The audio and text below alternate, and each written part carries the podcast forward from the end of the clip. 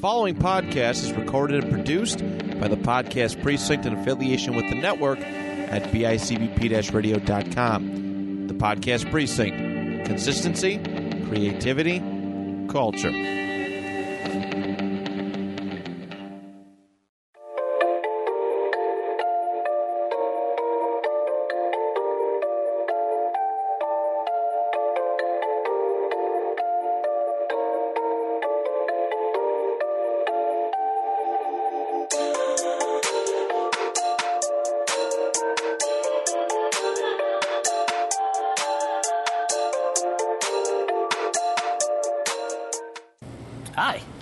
Brian Finch, and I don't know shit about cooking. Hi, I'm Matt Johnson, and I definitely don't know shit about cooking. Welcome into These Guys Don't Know Shit, a podcast for people that don't know shit and want to know a little something about that shit.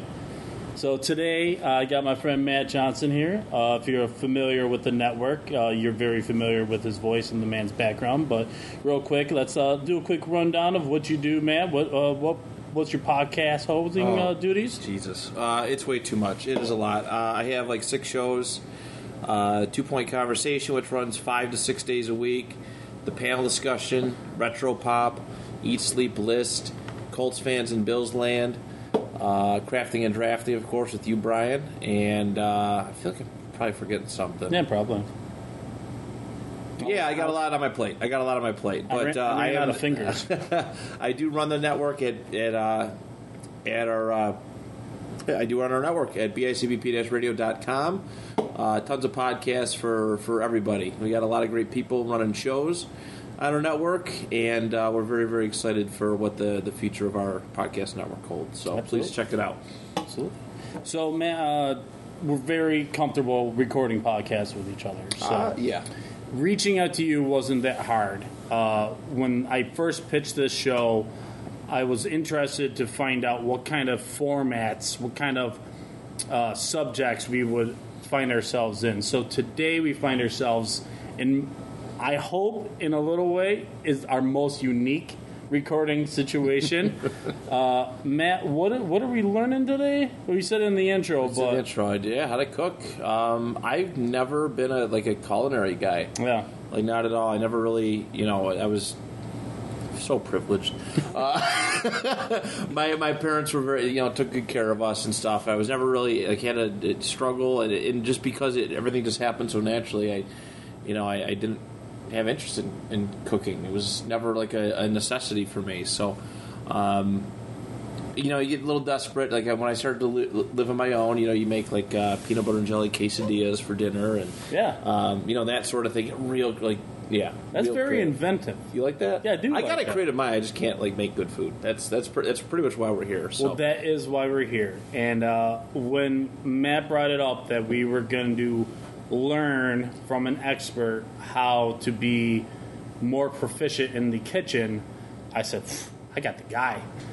Uh, I am lucky enough to actually be able to call this man part of my family True that. and I've not only enjoyed his cooking at home at his house, which is always delicious, but also uh, out at his restaurants that he has worked at. Phenomenal chef. Very lucky to have today Shea Zappia. Shea, how you doing? Good. And apparently I know shit about cooking. Yeah, you do. I guess uh, I fit the bill, right? And just to talk about your uh, peanut butter and jelly quesadilla, there's nothing wrong with pan frying peanut butter and jelly sandwich. Thank you. See, I feel I feel seriously. better. I feel mean, better. I mean, uh, that's really a quesadilla is a grilled cheese and a tortilla, right? yeah. I mean, so peanut butter and jelly. I used to do it. Usually I was under the influence of something, but it's still delicious. Well, you made me already feel a whole lot. You made me feel like I sort of know a little bit, uh, like a little shit about cooking. Yeah. Um, so I feel a little bit better. Well, I, that's the base of cooking, right? It's just going with feeling first and foremost. Okay. Yeah. Yeah. You know, knowledge comes after. I wasn't born with the knowledge. You know, you learn that, but I had an interest in it, and just you know, it started with a, a feeling. You I mean, and I think that's where uh, people kind of overanalyze how hard cooking is instead of just going with it. Yeah. You know, taking risks and, and things like that. Because honestly, as much as you said that my food tastes good, there was plenty of times in my life where my food tastes like absolute shit too. You know, so uh, you just got to go for it. You got to go for it, and that's what that's the cool thing about cooking too. You know, not to get all artsy and shit like that, but any form of art, you know, you just got to put yourself out there, right? Yeah. Uh, so let's get into Shea's background. Uh, I, I know that you were brought up in it.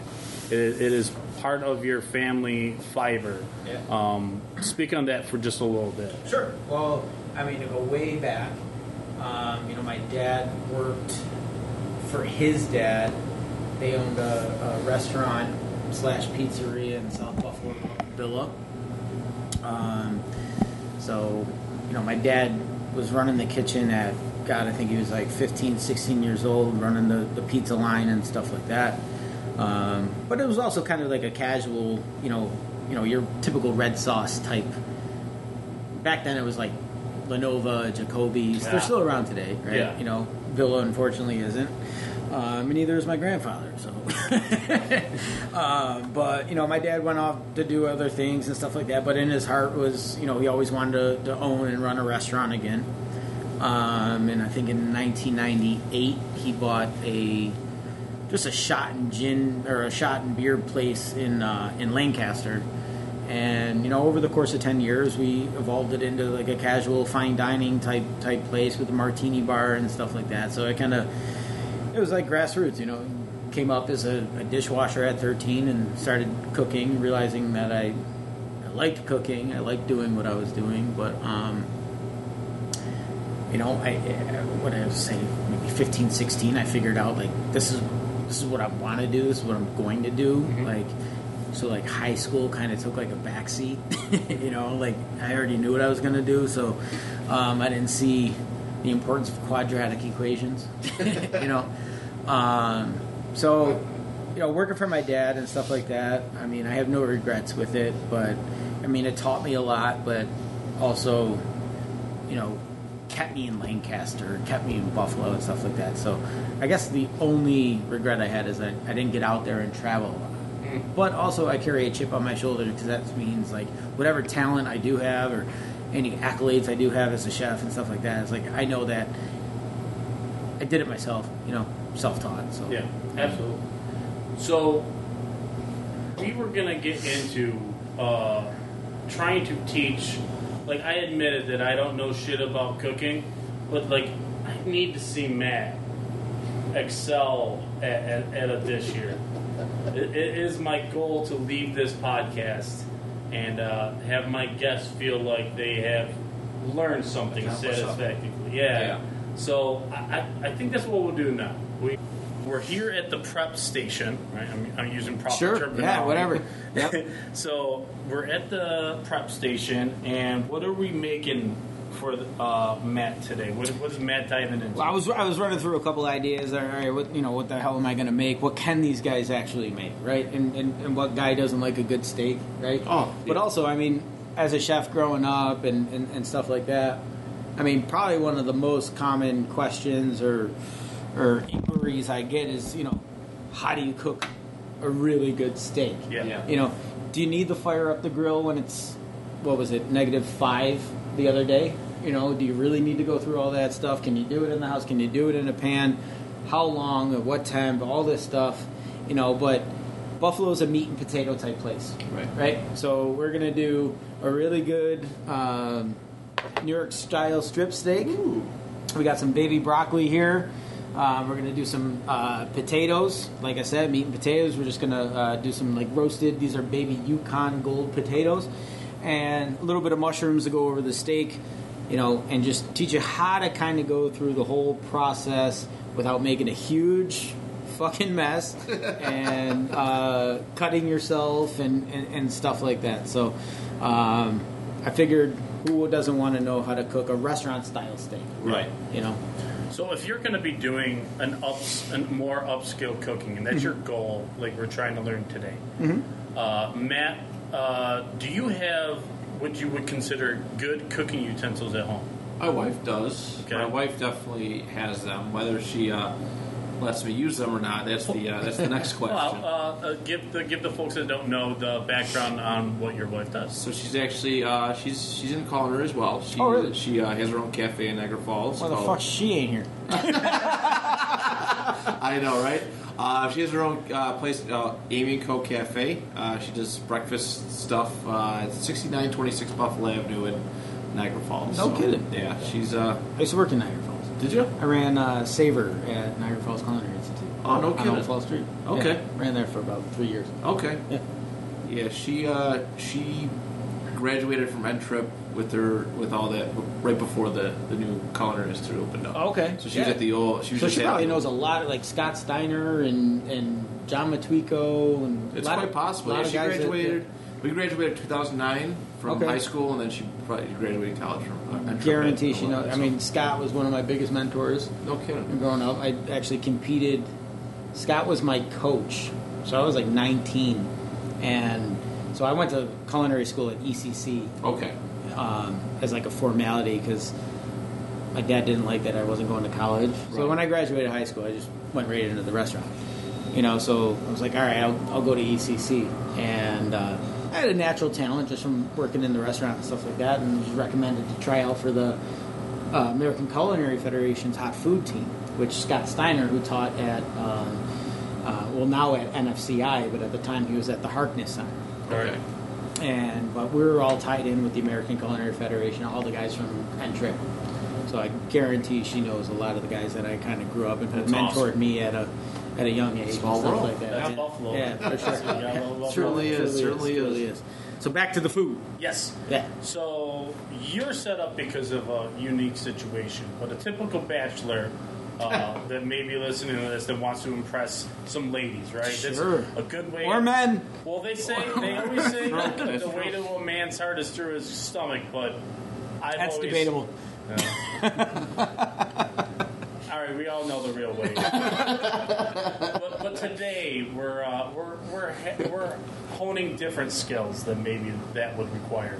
So, good essentials for at-home cooking mm-hmm. to make your life easier when attempting to make more upscale, more challenging dishes. Sure.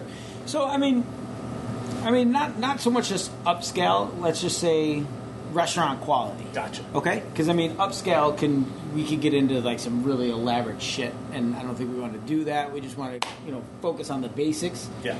But Apple. restaurants use a lot of ingredients in abundance that you don't necessarily think to at home. You know, um, but they also have things in the kitchen that are a certain grade of quality when it comes to pans, cutting boards, knives, and, and, and stuff like that. And I think that's really the differentiator in food at home and food in the restaurant. Okay. You know, so I think uh, you know I've done a lot of like you know private cooking, you know dinners and classes and, and stuff like that. And one thing that I've noticed, or not one thing, but the, the biggest things that I notice is um, lack of a decent set of knives, which means you don't have to like go out and spend five hundred dollars on a set of knives. Right. You know, but even Kohl's has some decent options. Yep. You know, I mean, just just a decent set of knives. Understand how to use it. Understand. Uh, you know how to condition it. Don't just bang it around in a drawer and stuff like that. Keep it, keep it. Keep, you need a good knife. You know, in culinary school, they always stress that uh, a, sharp knife is safer than a, a, a dull knife. That's right. Simply because it slides off a product, and when it cuts into your hand, that's a lot harder to stitch than a clean cut and stuff Right. like that. So honestly, a sharp knife makes a, the job a lot easier, and the right knife for the job. Yeah. So do you need you know you know a whole knife roll and a knife bag of, of different things? But you know you need a you know maybe a paring knife, a boning knife, and a good quality chef knife or something like this. Um, those of you have no idea what I just hung up, so fucking irrelevant. you know, so uh, it's a uh, it's a big knife. yeah, I mean honestly, this isn't that big. Oh, hold on one second. I, I always call those at home. Those are my vegetable choppers. so like these are my knives. yeah, see, here we go. You know, to, to some So they're, they're Shea's swords. got them laid out. Um, really, if you're a fan of Dexter, you know exactly what I'm talking about. Uh, Shea just Yeah. laid them out on this metal tray, and they're Yeah. all like organized by size. he keeps wiping off the handle. Yeah, yeah. Saying something about fingerprints. I don't know. right? Dude, Dexter. Are you guys into it?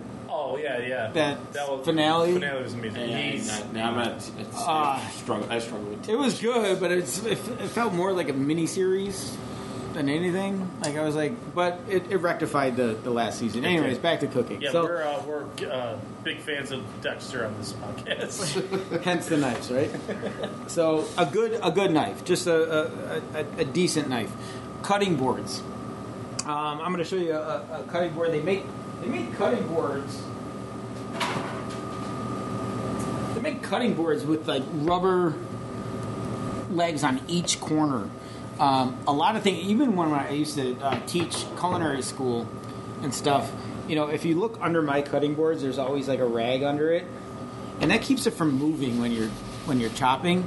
You know, you just put a plastic cutting board on a hard, non-porous surface, it's going to move around on you.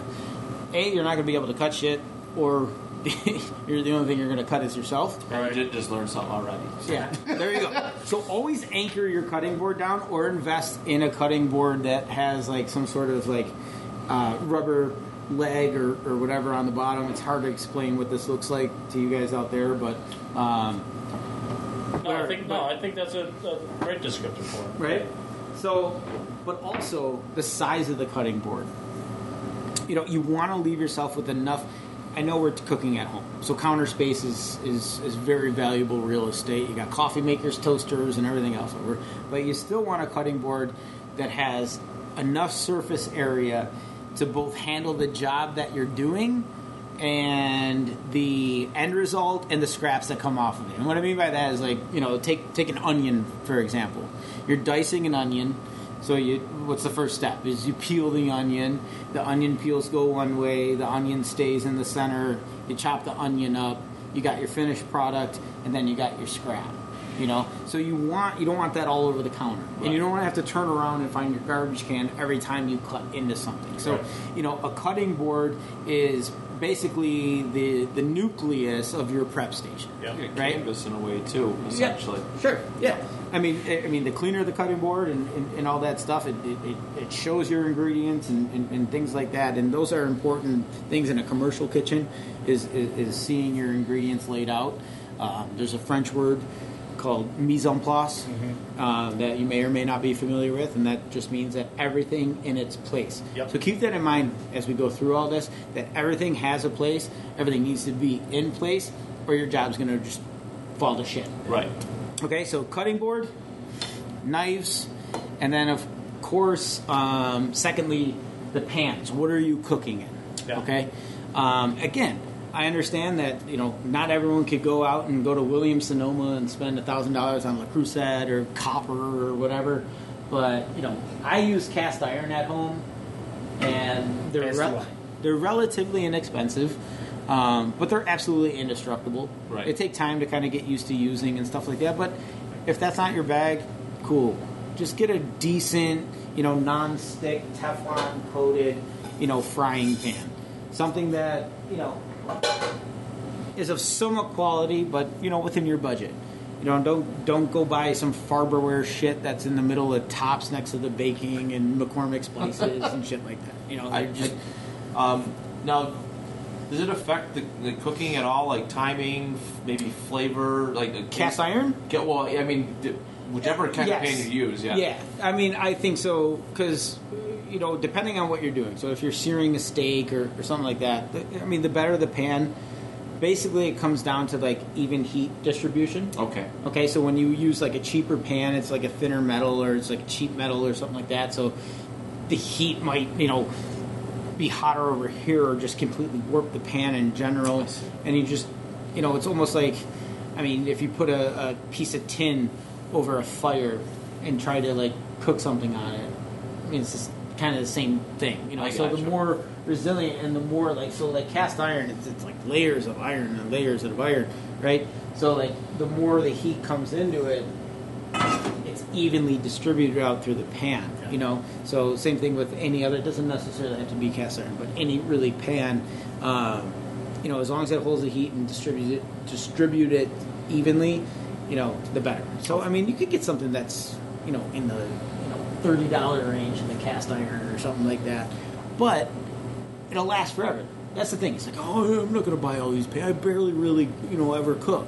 It's like, well, it, make that investment. You'll never really have to make that investment again. Like these knives have been with me since I was 26 years old. Right. You know, and they'll still cut your arm off. Yeah. You know, hashtag Dexter. Dexter. you know. um, so invest in a little bit of, of quality equipment, but you know, if you're just starting out, you know, don't go too high. But you know, everyone has a Kohl's coupon nowadays. You know, Yeah. and and, and Rachael Ray shit really isn't that bad. it's really not that bad. you It's know? the truth. It's so um, yeah so i mean those are probably the three things that i notice when i'm in other people's kitchens that they just like spend absolutely no time on is you know the fact that they they have crap knives you know cutting boards that aren't the right size or just that slide all around or, or whatever and then their, their their cookware is just a mismatched pile of shit you know to be honest so i think those are the three biggest things i mean other than that it just depends on on what you're cooking yeah. and then you know you add to your collection as you go and you get more comfortable and you want to try this and you know maybe a dutch oven or, or whatever it may be Yeah. you know Oh, I got a solid. If you're gonna do a pot roast, gotta have a solid Dutch oven. gotta have a solid dutch oven Yeah. Wife never complains. That's good. i got one i got one tony bought it for me i don't, I don't got it i don't know a couple of years ago it was a food network one thing is been through hell Yeah. i mean i cook hard you know and thing, thing, thing is beautiful Right. nice enamel it's cast iron but the enamel cast iron Yep, that's what we got. Yeah. Yeah. Knock someone out with one of those. Mm. So, I know as a uh, a layman that uh, is interested in cooking. That's that's how I've always. I've never educated myself further than I needed to, Mm-hmm. but I, I care about what I put out in front of people. yes The one thing I've, I've made a uh, Chrissy and I, my wife, have made a big um, stink about is when you see salt and pepper shakers on a table, and if you come over to my house, you will not see a salt and pepper shaker on the table when I serve when you have dinner with me. right And the reason is, is because I bought into you season the food while you're cooking. it. Sure. So maybe that's a big thing that sets people apart that maybe they can start thinking about. Sure. I mean, the, the thing is, you know, coming from a restaurant mentality, is the customer's always right. Yeah. You know, so like we season things to, to our taste, how we how we perceive them as as, as they should be. Um, you know, but if someone's a, a salt freak or you know whatever, and they want to add a little bit, whatever. So I was never one of the chefs that salt and pepper doesn't belong on my table because Yeah. I'm that fucking good. You know, it's not about me. It's about this asshole loves fucking salt like Yeah. way too much, and he's gonna die in a couple years because of it, right? So like, let him have all the salt he wants. You know, but no, you're right. Um, season as you go, season to taste. Um, outside of uh, like your equipment and the cutting boards and the knives and the and the pans and stuff like that, I think probably the biggest hang up is people trying to follow recipes.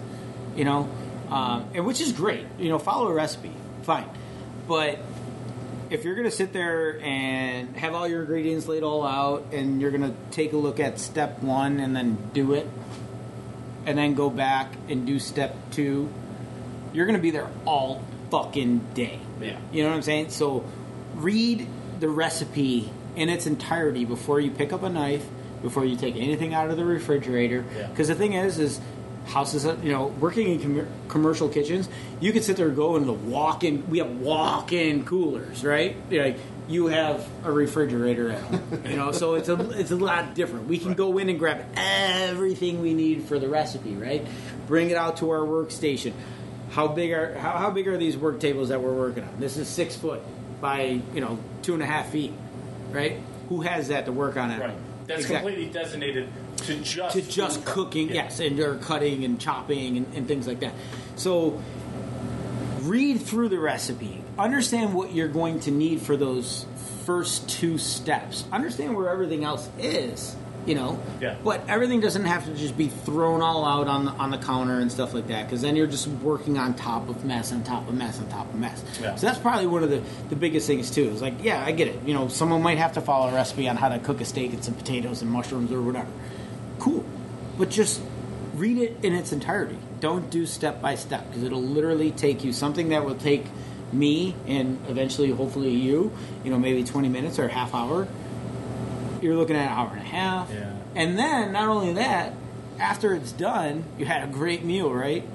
What's the last thing you feel like fucking doing? Clean it up. Exactly. So if your shit is everywhere, and you just had this great meal, and then you're looking over, it's like, oh my god, I'm never doing this again. Yeah, I need. So- I need to get better at that. Cleaning as you go. Yeah, you I'm gotta, man. You gotta. I mean, so I mean, that's the thing is like that's what discourages I think a lot of people too from cooking at home is not so much the actual doing it is fun, especially if you're doing it with your wife or whatever, Yeah. and the kids and stuff like that. It's cool.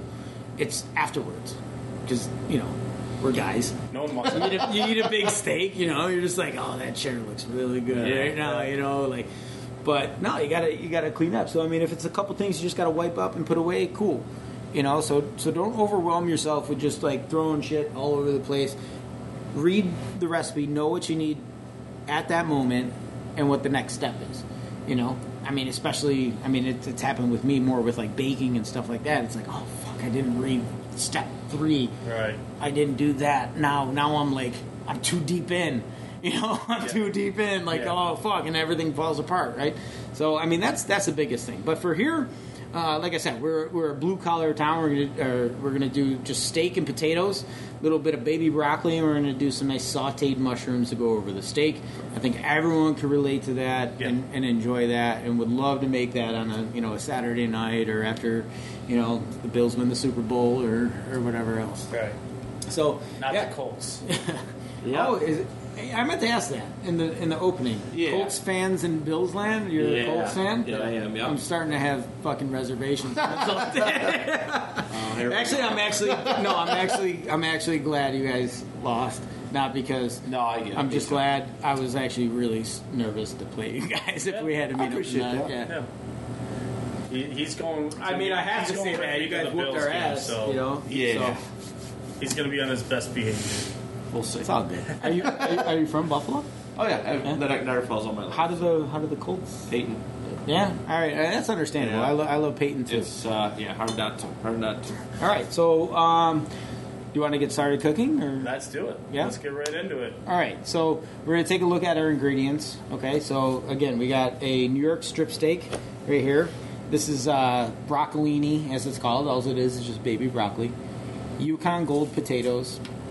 These are shallots, pretty much a cross between garlic and onion. Hmm. Nice base flavor. We got some mushrooms here. Because this is a prep station, I already have my salt, pepper, and- oil. But one of the biggest differentiators between restaurant food and at home food is the copious amounts of butter we use in restaurants. Oh. So It's a lot. it's like, I mean, the restaurant that I was I was running that Brian mentioned earlier, um, I think we would go through like seventy-two pounds of butter a week just just on the line. Yeah. You know, I mean, it was just butter and everything, butter and everything. You know, so butter, fat is flavor. Okay. Yeah. So, and right now we could all use a little, little, little flavor, little fat.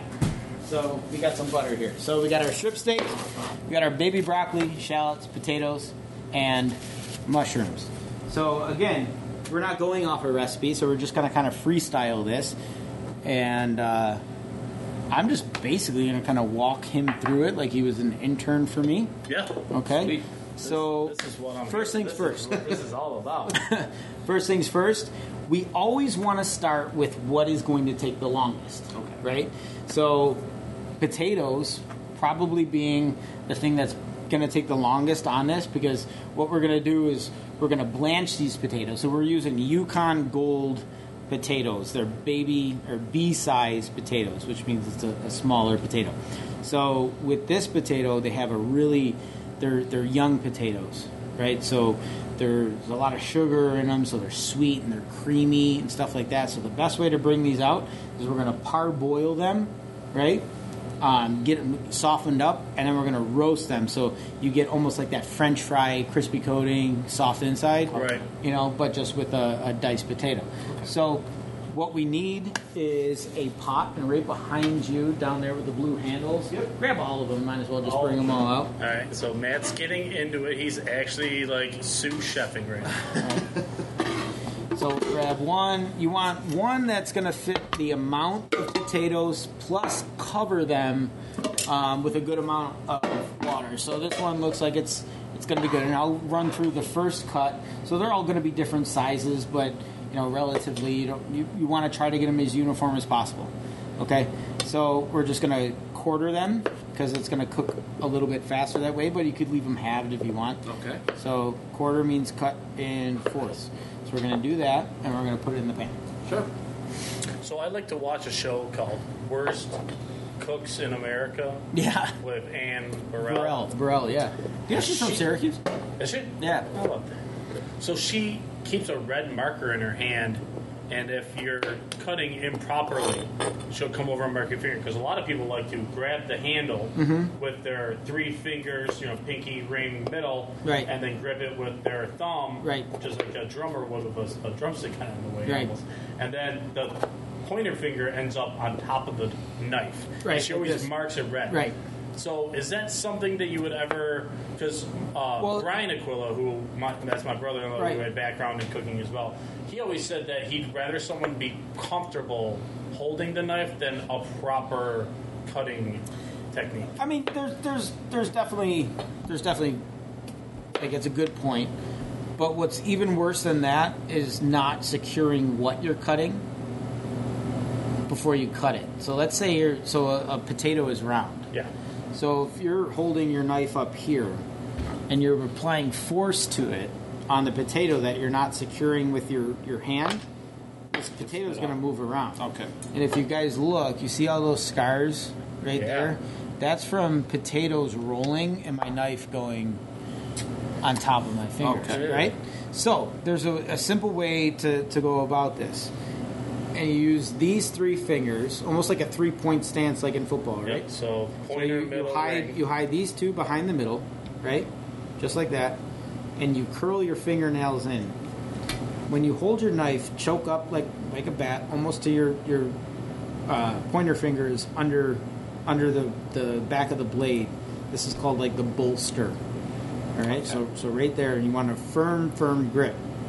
So when you when you cut, you have these two fingers behind this finger, your fingernails fingernails curled in, and you rest the blade up against the flat part of your finger. Mm. That way, as you go down, you're never in jeopardy of cutting down on your fingertips.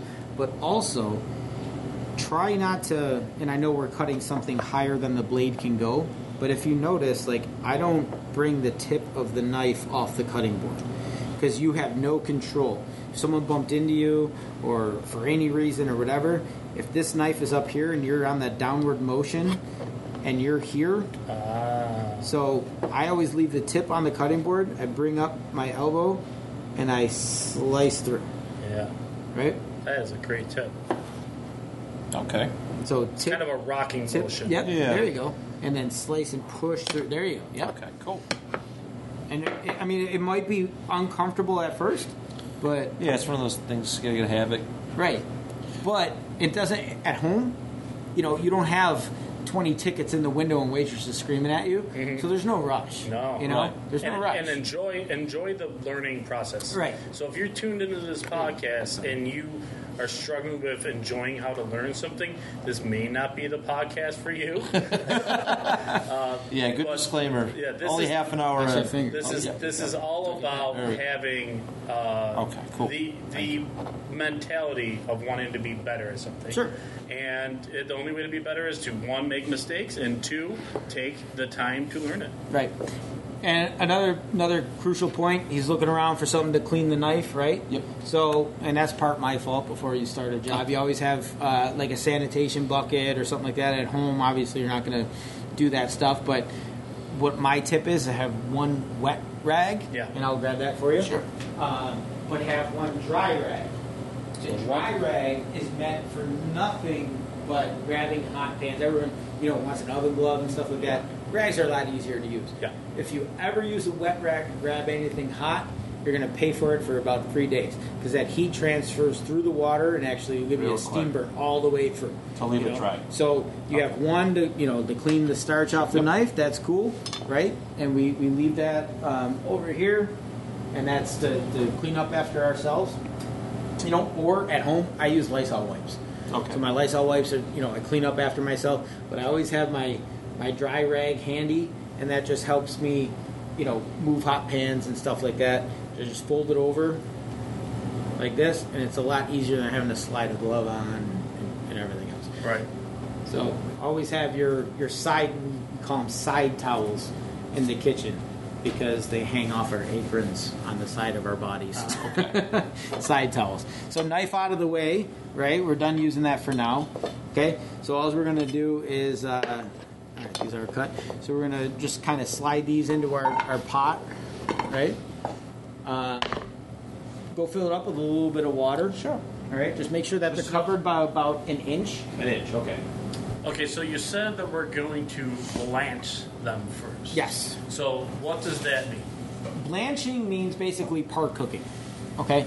So, with a potato, especially, if you're just going to go from the raw state into the oven, um, what's going to happen is it'll get crispy on the outside, but you'll kind of see it like it gets hard before the inside gets like nice and crispy, and you lose a lot of the, the water and the sugars and the starches that are inside of the potato. So you kind of get like a sunken in, dried up. Yeah. Is that right? Yep. Yep. Cool. We're Let's see gonna put it on the stove. here. Oh, it looks great. Right. And we're gonna fire that up.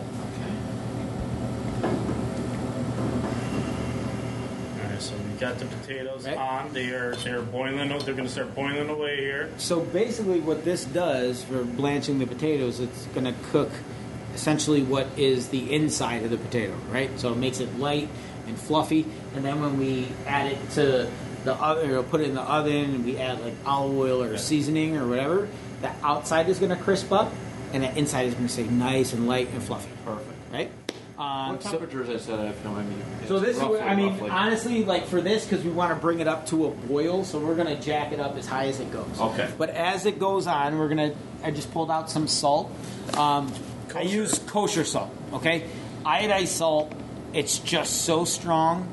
Um, this spreads so much even, e- evenly over your, your your products. You can see it. And Oh, it has looks like granulated sugar. yeah, and it has. I mean, you can see the flakes in it. It has a lot better flavor, a lot better texture. Um, so kosher salt, honestly, I mean, there's there's uses for iodized salt in like baking and stuff like that. So you know, it absorbs better, uh, better.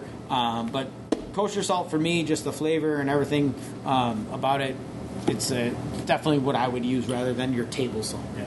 Okay. And, and as a uh, amateur, I would use it just because I can say that I'm cooking kosher.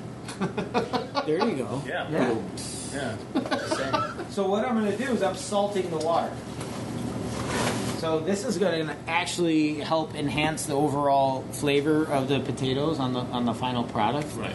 Um, but in vegetables, and we're going to get at that in one second, it adds flavor, but also retains that nice green color too. You know, so if you were ever just to, to blanch your vegetables, what we're going to do in a second, because we're going to grab another pot, fill it up with a little bit more um, water, probably about three quarters of the way up. quarters? Yep. Yep. Maybe next time you won't pick something that's so work uh, involved. Look at all these things you got Oh, running around the it. kitchen. You're liking it. I love it. I don't know shit about watching movies. I don't know shit about scratching my ass. uh, so one thing that happened, uh, and I, I feel like mentioning now, you uh, already opened up your steak package and Uh-huh. you set it out because this is one thing I know. That's a good observation. From wanting to cook a good steak, you want it as close to room temperature Sure. as possible. Absolutely. Yeah. So if you keep it in the fridge and then go straight to the grill after seasoning it, Mm-hmm. uh, why why is it that, that we let it warm up before we cook it? What what's the difference if Hey. you were to do it just straight to the grill? Um, so, I mean, there's there's a couple different reasons. One may being that when when steak is is cold, it's it's it's hard, it's it's tense. I mean, if I just pulled this out of the cooler and you, and you poked it, you know, it'd feel very, very, very firm. Mm-hmm. You know, but other than that, also is you're closer to the internal temperature that you're ultimately cooking to the steak when it's at room temperature, rather than from cold. So if I pulled it out cold and I put it in the pan and I seared it up, it would take essentially longer for that internal temperature to get to, you know, for medium rare, you want the internal temperature of the steak to be around like 130, mm-hmm. mm-hmm. right? So what happens is it's hard to explain for those who do, don't have the visual of it. So that heat, when we're cooking on a stove or in an oven, I mean, it's you know 500 degrees, 375, 700, whatever it may be. You got to think for that heat to transfer through this steak. This steak is about you know an inch thick, maybe more. Um, the colder it is at its center, the more that heat's going to drive itself through, drive itself through, and warm it through, warm it through. So by the time that that center actually gets to 130, 135, whatever, however you like your steak, you got to think everything outward from that point is probably closer to 160, 275, 300, 500. Yeah. So you got like this much of medium rare, which means after the time it, it sits and rests, you know, but it, it'll probably be medium well. I you know what I'm saying? So that and also it just it just sears better. Like salt adheres better to it because Yep. if you feel it, feel it. It's a little tacky at room temperature, exposed to air. It's a little tacky. No, because this this apply to any meat, not just steak. Yeah. Oh, Okay. yeah. Pork, chicken. Okay. Yeah. I always I always like to bring it to room temperature, just because, again, it's it's a little bit even if it's just what is it? Probably you're probably seventy something degrees. You're pulling something out of the refrigerator or the cooler. It's at maybe thirty seven. Right. I mean that's that's a thirty degree g- gap. You know, so Yeah. I mean that means a lot in cooking. If you want a medium rare steak at a restaurant, you order it at you know medium rare, and that's 130, 100, whatever it is, 135, and it's 180. What is that steak? Fucked. Yeah. right? right? So, potatoes are going. All right, we got the water for the, the broccoli. Um, and again, we're going to do the same thing with the, uh, the salt to the water. Look at, look at all So, so basically, you salt it as you mix it in, and the salt absorbs. You want the water to taste like the ocean. Okay. You want it that that salty. Um, so in here I have tasting spoons, and we just make sure that that that water is salty enough, salty as the ocean. And like I said, it's going to be for a couple reasons. It's going to help flavor. Um, Good salt water. yeah, absolutely, the best. De- thank you, thank you. Depew, thank you, Depew municipality. I think we wrap this for up. the We got great salt Depew water. We're good to go. Um, so yeah, so that's going to help flavor the, the broccoli, but it's also going to help retain that, that beautiful, vibrant um, green color on it, and it's going to make the end result really, really easy to cook because it's going to be halfway cooked. Salt So also does something to the boiling process, right? What's Does that? it- Does it speed up the boiling or lower the boiling? I, you know what? forget it does. Honestly, I've, I've heard different things. I've heard that cold water boils faster. Honestly, I never gave too much Yeah. of a shit oh, to, Yeah. to really to really think about it. All I know is we got enough BTUs here that, that water is gonna water's gonna boil pretty fast, whether it's salt or just Yeah, water. so so we get a, a boiling pot, or eventually gonna have a boiling pot of salty water to Mm-hmm. put these broccolini. Yes, and we're only gonna go. It's not gonna take long because they're you know baby broccoli is a lot more tender, not as fibrous as is fully matured uh, broccoli. But you know this is a we, we want to trim this down just a little bit because towards the end here it is pretty fibrous. So we're just gonna get in. Remember our, our principles of cutting, right? And we're just gonna trim that that stem off just a little bit. So product you're going to use goes in one direction. Product you're going to eventually get rid of goes in another. So you have a clean work area um, at all times. So this is something you also would do with asparagus. Yes. Yes. Actually, probably a little more important for asparagus. Yes. Yes.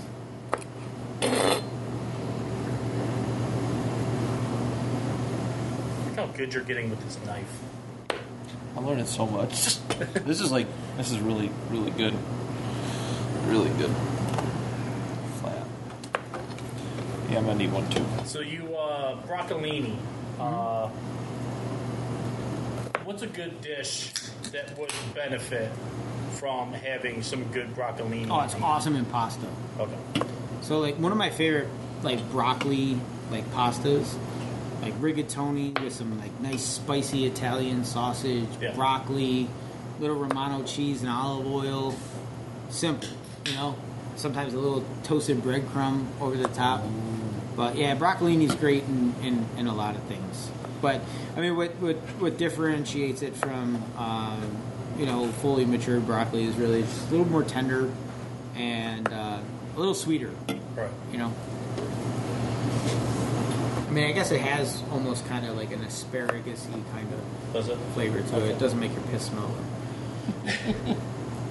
Which just started happening to me, like probably in the past like five years. Yeah. Everyone said it. Yeah. I don't know if it's like when you get older or you Maybe. hit a certain age or whatever. Build it up in your. But like, body. I mean, literally, like I feel like if I peel broccoli, I fuck my piss smells.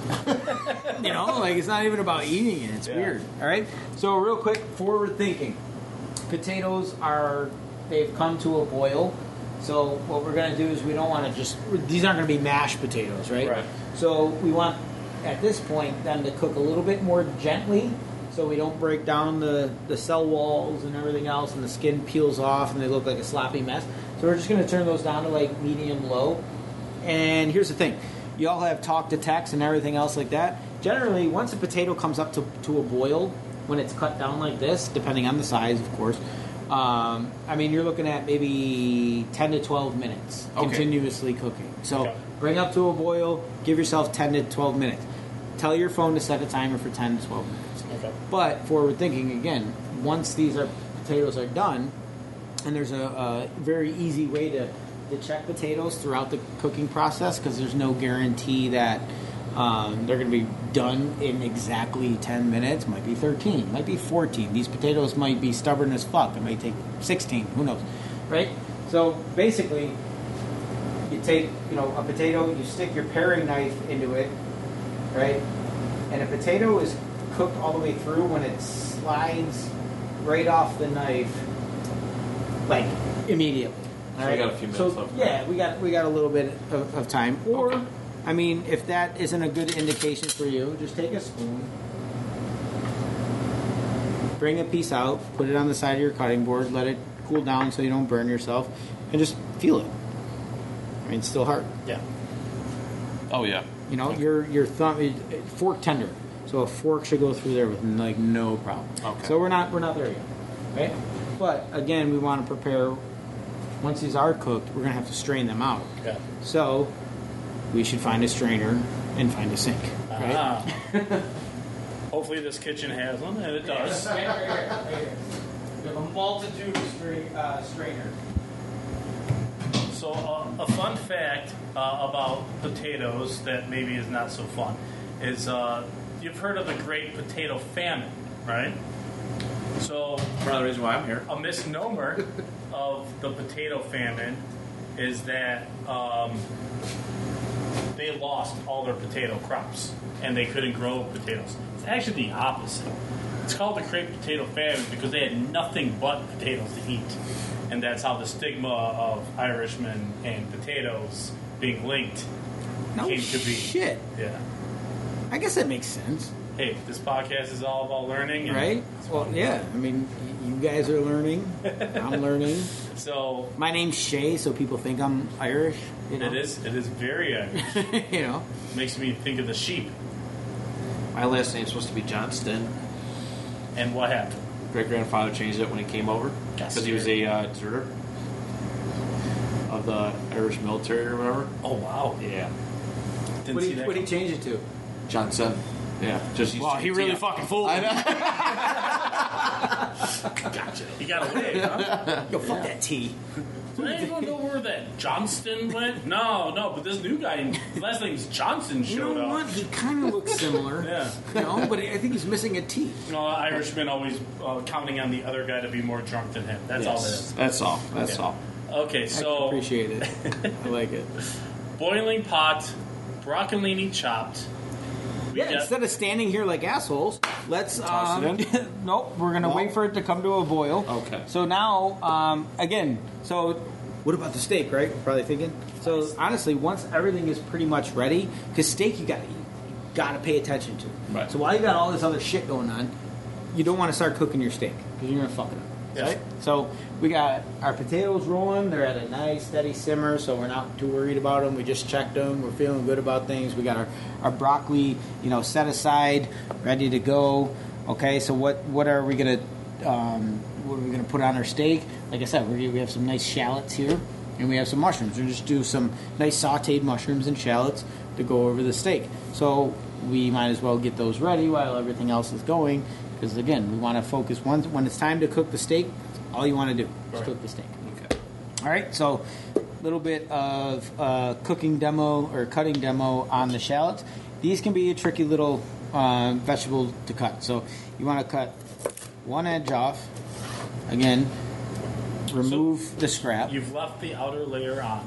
Well, for now, we're now. gonna we're gonna take that off. You want to take the the the um, the tips off, the root end, and like the, the flowering end, right? And you're just gonna cut a little seam down the center through the skin. I'm just gonna expose that. Okay, and so for this, we're only cooking one steak, so figure I don't know a half a shallot per steak. So if you're cooking for a family of four, you're going to want two full shallots, and that should be enough for uh, cooking base for the, the mushrooms. Again, so every time that we, we cut something, we remove the scrap because this is usable product. This isn't usable product. Yeah. So if these are all like here, and I'm, you know, you're going to contaminate the, Yeah. the good stuff. So I see. get that shit over there, and we'll throw it out later. Shallots and onion obviously are in the same You could, family. yeah, you could use you know like a, a Vidalia onion or, or something if you know shallots aren't around or, or Yeah. whatever. Or you could just use garlic in the same manner that we're going to use the shallots. Okay. Yeah, very important to leave that outer flaky skin on when you make your first couple slices into it. Something I caught once again going back to Food Network, but that's my exposure, and it's something I never noticed doing or noticed my parents doing, and I bet they've always done it. Peel the skin off, like the top layer off, and then try chopping it. And it is, it makes a big difference. It really does. It really helps with uh, keeping everything together as you get into the chopping. That's what I'm really excited to see here because Matt's been showing some uh, nice skills here, but uh, he, he's about to really step in. Onion, uh, dropping onions and shallots, especially well, an onion's easier because it's bigger. So a shallot's going to be a little bit difficult, but we're going to do four just for the sake of learning. Sure. All right, so you could do the last one. You seen what I did there? Just just be careful.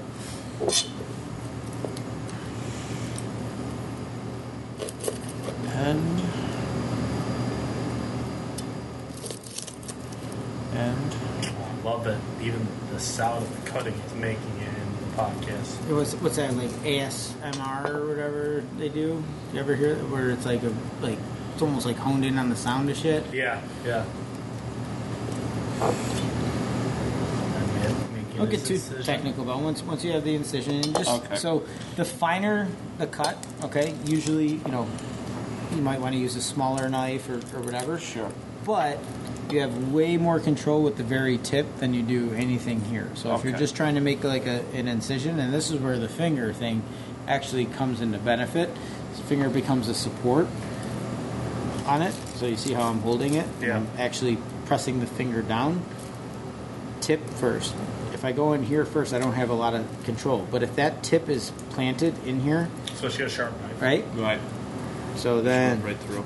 Oh, I just got a, a wave of the, the smell of the shells. It's delicious. So, cutting shell, like I said, can be a little bit challenging. So you can do it a lot of ways. I'm going to show you a, a couple different ways because there's no rhyme or reason. Again, you know, if you're working under a chef, he wants things done specific ways. But when you're at home, you're the chef, so fuck him. Right?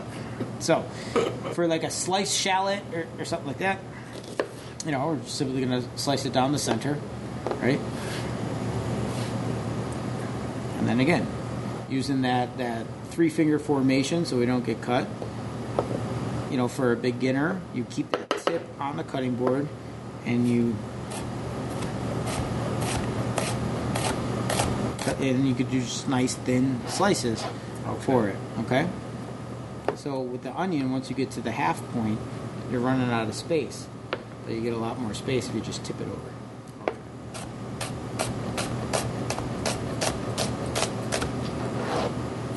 Very cool. Yeah, the, I'll, I'll definitely uh, post some images uh, and some pictures of this whole process. And then you Because get obviously this is a, oh, a nice one with chopping.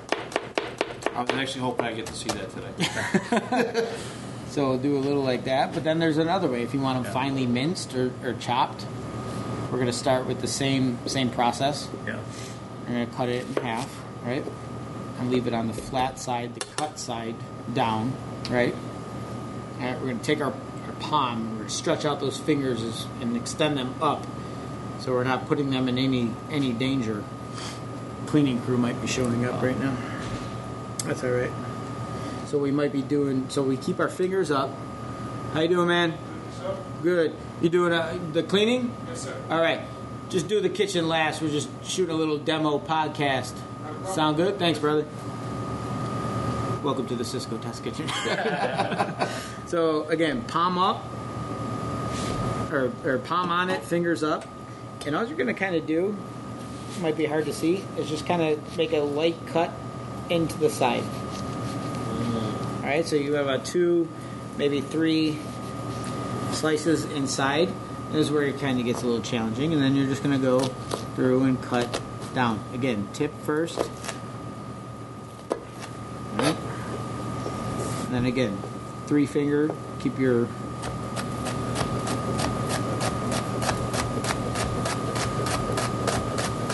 So that's is that mincing? yeah. This would be a minced minced shallot. So the difference being really is this cut the way when it's like julienne like this or, or, or sliced like this it's going to be a, a part of the, the visual of the final dish you know? So if you don't want it to be like that prevalent in the dish in the in, in the preparation of the dish but you just want it to kind of melt into the sauce depends on how you make it Yeah. or what you're making. So minced shallot that's a minced shallot that's a sliced shallot. Again it's how you want it. A steak we're making a nice rustic uh, you know dinner here you know meat and potatoes like i said. So just wanted to show you the the mincing process. So we'll slide that over here and we'll let you start with the slicing. Yeah, let's, let's see what let's see Matt's skills here. okay so again sliced in half. Anchor it down. Make sure you have a firm firm grip on it. Yep. tip down and then take your time. One two and slowly you're moving inching it this way. Okay. keep the knife straight so go slow. Okay but try to get in that habit of keeping the tip on the cutting board just like this motion.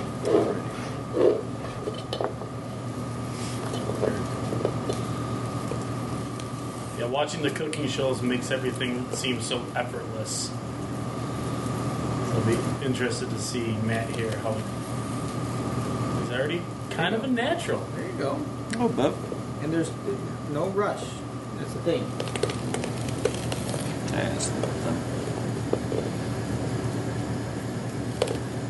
hope the at-home push and listeners. slide it forward are- instead are of trying to picking all just the come crumbs. straight down on it kind of have like this this motion as you're pushing it forward as you're coming down okay. like sliding it forward and if it starts to get loose on It's you starting to break up. yeah if it starts to then just flip it Okay. okay uh, or, yeah and just hold the, the, the very tip of it if you're not comfortable with it as long as you you secure your knife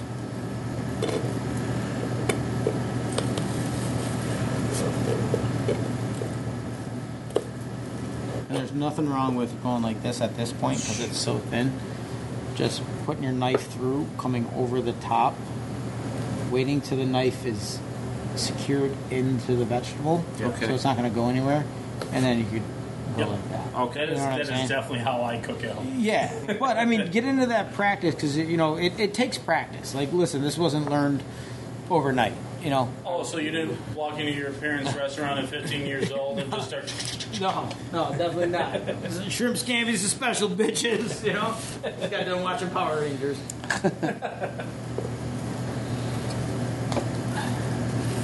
there you go. That was better. Nice, even. Mo- there you go. Sometimes that outer skin's a little fibrous and, and, and tough. So, Yeah, do you normally keep it or do you normally well, I'm- discard it? It depends. Like so, like like the skin and the peels of the onions. If like you know for like Thanksgiving or whatever, if you're making like a gravy Yeah. or something like that. I mean, it's really nice to flavor the the stock or the Yeah. broth for the gravy. Um, so it, it just depends. But you know, nine times out of ten, we're just gonna get rid of them. All right, so Matt's using the pinch technique right now. Just let it get into the flesh and move your fingers out of there. Or conversely, you can slice it on on the short side too. There you go. There we go. Okay. So it's whatever, like I said, it's, it's however you feel comfortable, as long as that they're. The name of the game is really is that you want these to be able to, to cook evenly Yep. and, and, and cook relatively quickly. Yeah. You know, because shallots are generally going to be the base of whatever it is that, that you're making. Shallot, onion, garlic, those are all kind of your foundational type um, vegetables for Okay. flavoring stuff. Yeah. You know, um, I mean, there's really nothing. So, like, to that point, you know, this is going to take a considerable amount of Right. time to cook versus this. Yes. So, as you're eating, you go, oh, this is so good, so balanced, and then you get this chunk Big chunk, right? and it's like, what the fuck was that? so we want to. If anyone says that at your house, kick them out. If, if anyone comes over your house and you cook them dinner and they, they utter those words, kick them right out. Exactly. You, You can don't do need those that. people. You can do that. You know, in a restaurant, you need their money. How'd you so set really this can. one up? Right, the mince. So that that's a that's a minced Oh, Matt's, shallot. Matt's gonna Are, learn you- are you mince trying now. to go there? If just, I just like to see it one more time if that's okay. Sure. Yeah. I mean, I would practice before you get into the whole shallot thing. Yeah. Because this is like really fancy. Yeah, take an onion. Do an onion because it's a lot, lot bigger. Gotcha. You know. So again, slice in half. Well, if you don't know side what down. Matt looks like, he is a large man. To see him uh, operate these knives with these tiny little vegetables, he, he's quite the. Uh, you, you got you got slippery hands, my friend. You you can you got some skills. It's a good thing. It's a blessing and a curse, right? No, you're nimble with those slip- things. uh, my slippery hands have got me in a lot of trouble in other fields. So No, you're not the first American to utter that phrase. Pretty sure we had a president that, uh, you know. Don't uh, go there. you already got banned from Twitter. I can't help myself. So there you go. All right, Matt, tap the mince. Let's see. Let's see this. Do you want it? Do you want an onion? I can grab an onion. Would you feel more comfortable? Um, Before we go and do that, let's check these potatoes. sure. All right. To me, they feel pretty good. Sliding off pretty well. So all we're going to do is kind of do the thumb test. So go ahead, Yeah, feel. broken. Yep. A. They're a little firm, so they got a little bit longer, but we got roll and boil on the um, broccoli. So we're not just going to go grab this broccoli because we have this potato that we are testing that goes back in the water. We got shallots that we're cutting, so we're going to get rid of all that stuff. The vegetables aren't in the water, so we don't have to like. I got to do it now, right? You know, Right. This this is why miso plus mi, miso Mise en place. mise en place is in, in muy importante. Yeah. So you just did it up. French and Spanish Yeah, right yeah. there. I'm- I'm You- trilingual. Multicultural, multicultural Brian. Uh, no, but uh, yeah, it's it's important to, to take your time and get the steps out of the way, and, and that way maybe you feel more prepared at home. You feel like everything isn't on top of you, and you're like, how am I gonna keep an eye on this, that, and that? And it's Right. like, no, if you if you take your time, throw on some nice music, nothing Absolutely. too heavy. Unless you're into that, like me and Shea, then if you For want to sure. throw some every time I die on it, Yeah, just there you crazy. go. Absolutely. Absolutely. All right, so knife comes out of the way, right? We got our shallots that we're going to use right here, but we're not going to get into anything else because our potatoes are kind of rounding out. They're, they're, they're almost ready to drain out. So we're going to sneak in our, our broccolini real quick because that water's boiling. And keep in mind that, yeah, there's going to be different sizes in the batch. if you're really particular, you know, you can cut this down in half so everything's kind of more uniform. Yeah. But I mean, at, it, it's not the end of the day. Everything's going to kind of come together in the end as it is. If something was abnormally large, you want to kind of keep everything somewhat of a, a u- uniform size. Sure. So again, boiling salted water. Broccoli goes in. Okay. You know, a spoon or a utensil on hand. Um, it's always important, tongs, whatever it is. And this is this is going to be a good time that you're going to see where you're you're going to need your side towel. So I keep them nice and folded like this, just so they fit in the palm of my hand. Trying to go to grip a, a pan, it's, it's really easy to, to grab, and I'm not kind of like fumbling around, and like, Right. you know, this and that. So I always keep my dry towels kind of folded over, and it just gives you, you know, four layers of protection, right? So blanching vegetables, depending on the vegetable, something super fibrous and, and hard like a Brussels sprout or whatever. We'll just go with Brussels sprout. Um, you know, even like cauliflower or broccoli, you know, a hard vegetable, mature vegetable, it's going to take a, a little bit longer. But this is a tender baby vegetable, so really we just want the skins to soften up a little bit, the flesh to soften up a little bit. We want to retain that nice, see that bright color. It almost Yeah. looks like far more vibrant Yeah. than what it did before it went in. Yep. You know, the salt actually has a part in that. You know, so what's important is once it, it, it comes up for a minute. I mean, again, same thing with the potato. You just want the stalks to be a little tender. So I have a little bit more tolerance to to heat than some. So bring it to your cutting board. Use tongs. Use whatever. Let it chill, and then just kind of feel. So you can feel it's a little tender, but you want it. You want some uh, uh, texture to Yeah. it. So you don't want it like fully like soft and mush. Sure. You just want a little bit of give because Yeah, we're gonna cook right. this. We're gonna cook this again. Right. This is just to kind of, uh, like I said, the blanching process. It, it makes the texture better, brings out the flavor, brings out the color. So now all we're going to have to do when we finish this plate is just basically saute it or warm it in a little bit of butter or fat or, or oil or, or whatever. So this feels pretty good. And that's a bigger piece. So all those smaller pieces, you should kind of know, like, okay, they're definitely done. Right. Right, Right. right. Right. So I'll take care of this. So we're just going to bring it over, and you can do one or two things. So as you're bringing it to the sink, in your house, your sink isn't ten feet away. yeah. So the first thing you want to do, unless you're using it right away, is put it in an ice bath, you know, like ice water, or just you know rinse it with cold water to stop the cooking process so it doesn't overcook. Okay. Because it, right now it's, it's called, um, so it's still it's still cooking. It doesn't stop just because it was poured, you know, out. It still has that hot water. It absorbs some of that hot water. It's continually uh, cooking. Carryover cooking. That's what it's called. Carryover cooking. So we're just gonna rinse it and some cold water to cool those vegetables down to stop stop the cooking. Because if they continue to cook, that's when you see you ever seen overcooked broccoli? Yeah. It's like that, just murky, ugly brown. No one wants to eat that, right? And also the nutritional benefits of it are fucking shot. You know. So just you know, for here, we just want to cool down to the touch. All right. Good enough right there. All right. Right. So whatever you want to put it back in, put it back in the pot, empty. The cook out. Keep that strainer right in the sink because our potatoes are probably just finishing. Okay. Okay. Just throw that over there for now. We'll come back to that later. Take a look at our potatoes.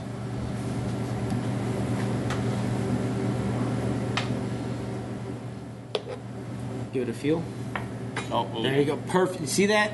That's what you want. Perfect. Still had some some like it fought you a little bit, but Yeah. once you applied some pressure, so this is honestly like perfect. Okay. So we're gonna take that. Actually, I'll let you kind of do the same thing. Slowly pour it out. That Slowly. steam. Once that steam hits something, or that hot water hits something cooler than the temperature that, creates steam, right? So the faster you pour it out, the faster the steam comes up. If you ever gotten a steam burn, they're fucking terrible. They're Yeah, they're good. Good so just pour away from yourself.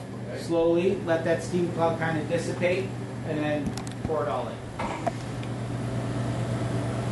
If you ever feel a steam burn starting to happen, let go of whatever the hell you're holding on to.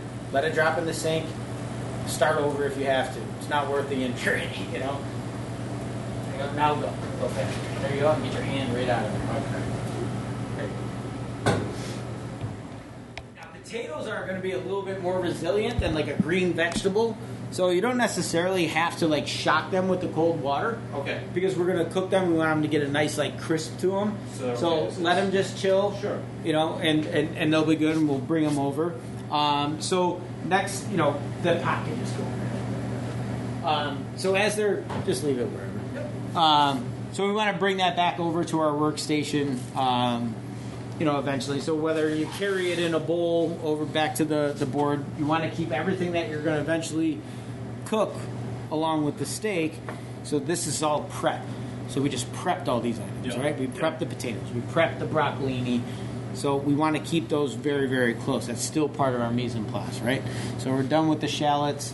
You know, those go back into the vegetable drawer or wherever um, that you keep them. So we want to keep our broccolini and just keep everything staged. Okay, we're almost ready to cook steak. So our broccolini comes over here, all prepped, ready to go. I'm going to pretend that I washed this and put it away, clear the clutter. Because after this nice dinner, you cook your nice wife, you know, your wife a nice dinner. You know, things might happen. Yeah. You don't want to stunt. You don't want to stunt that. You don't want to stunt that. But let me get let me get these dishes done first. let me get these dishes done. You go get your. Well, go- that's- that's slip like- into something a little more comfortable. Make sure you bought a nice bottle of red wine or something to have her occupied while you do a quick cleanup session. Red, white, bourbon, Bud Light, whatever. All works. All right, so potatoes. We're gonna. Why don't you just transfer those uh, potatoes right to this this board here? Sure. So what we're using is just kind of like a, a cookie tray to to hold all our ingredients on before we use them um, in between prep jobs. So it's just a nice way to kind of keep your your ingredients readily available and not on the cutting board and, and stuff like that. You can transfer them wherever you need to if you need more room, if you're in a even that in a can tight get space. overwhelming. Sure. And all of a sudden exactly. you're looking down at what you've been working on, and Right. there's just stuff everywhere. Right.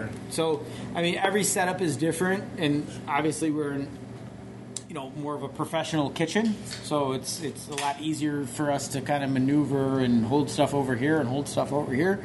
So that's why if you know you keep it on a, a plate. I use paper plates a lot at home for this kind of stuff. Okay. Because it cuts down on the washing and stuff like that. You know, so my potatoes are prepped; they're on a paper plate. My vegetables are prepped; they're on a paper plate. So when I actually get to cooking, I just start with the paper plate. And it's less less cleanup.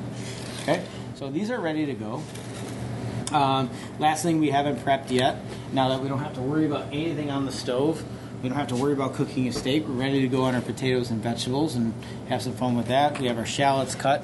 The last thing we need to cut is our, our mushrooms, and you can cut them really anyway. I like to take a little bit of the stem off like this, or I mean, you could just slice them, and I think that'll be the, the easiest. But if you want something like a little more like texture, um, I like to quarter them because then it takes a little bit longer for them to cook and, and stuff like that. So how, however you however you want to do, it. just know that this is going to take longer to cook Yeah. than this. Which So- are uh, what mushrooms are these?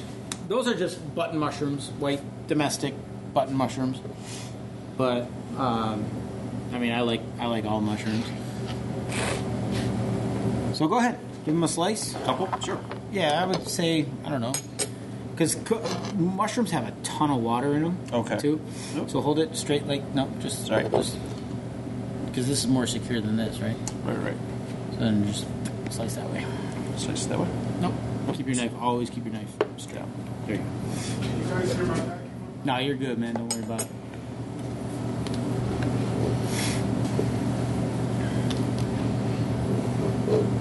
Yeah, you don't need much. Yeah. Okay. Nope, nope, nope. Everything Oh, uniform, set up. right? Yep. That's right. So That's however, right. whatever's comfortable for you. They just don't want all different shapes and sizes and stuff Right, like that. right. Presentation matters. Okay. Not so much at home, but definitely. So, as I was saying, uh, mushrooms hold a lot of water. So the raw Yeah, product through very easily. Yeah, so the raw product versus the cooked product is going to be, you know, it's going to shrink down tremendously. So you might be cutting this whole thing of mushrooms. Like, my God, what am I going to do with all these mushrooms? But the time they're cooked, you're like, where'd all my mushrooms go? Ah, you know, gotcha. so Yeah. kind of overcompensate for that. Okay. You know, it's common with like spinach too. It's the same way. Sure. You, you know, you buy like this big pillow bag of spinach from Wegmans, and then you you cook it, and you're like, what the hell is this? You know, so always kind of overcompensate for any vegetable that has like a lot of water in it, because the cooked the cooked product, the final product, is a lot less than what you might think. You're like a There you go. man. You're getting there. Look at that slice. He's keeping the tip down. Okay, just watch that thumb. Yeah. Thumb's overlapping that pointer finger there. That thumb really, I like to pin it back with my pinky so it doesn't even exist anymore. I see. You know, Okay. which is hard. You know, it, it, it's uncomfortable at first, but with a mushroom, honestly, then just just go for it with the mushroom. Like an onion or a hard vegetable, you really want to anchor down, but mushrooms are, are relatively easy. So just kind of put a little weight on it and just.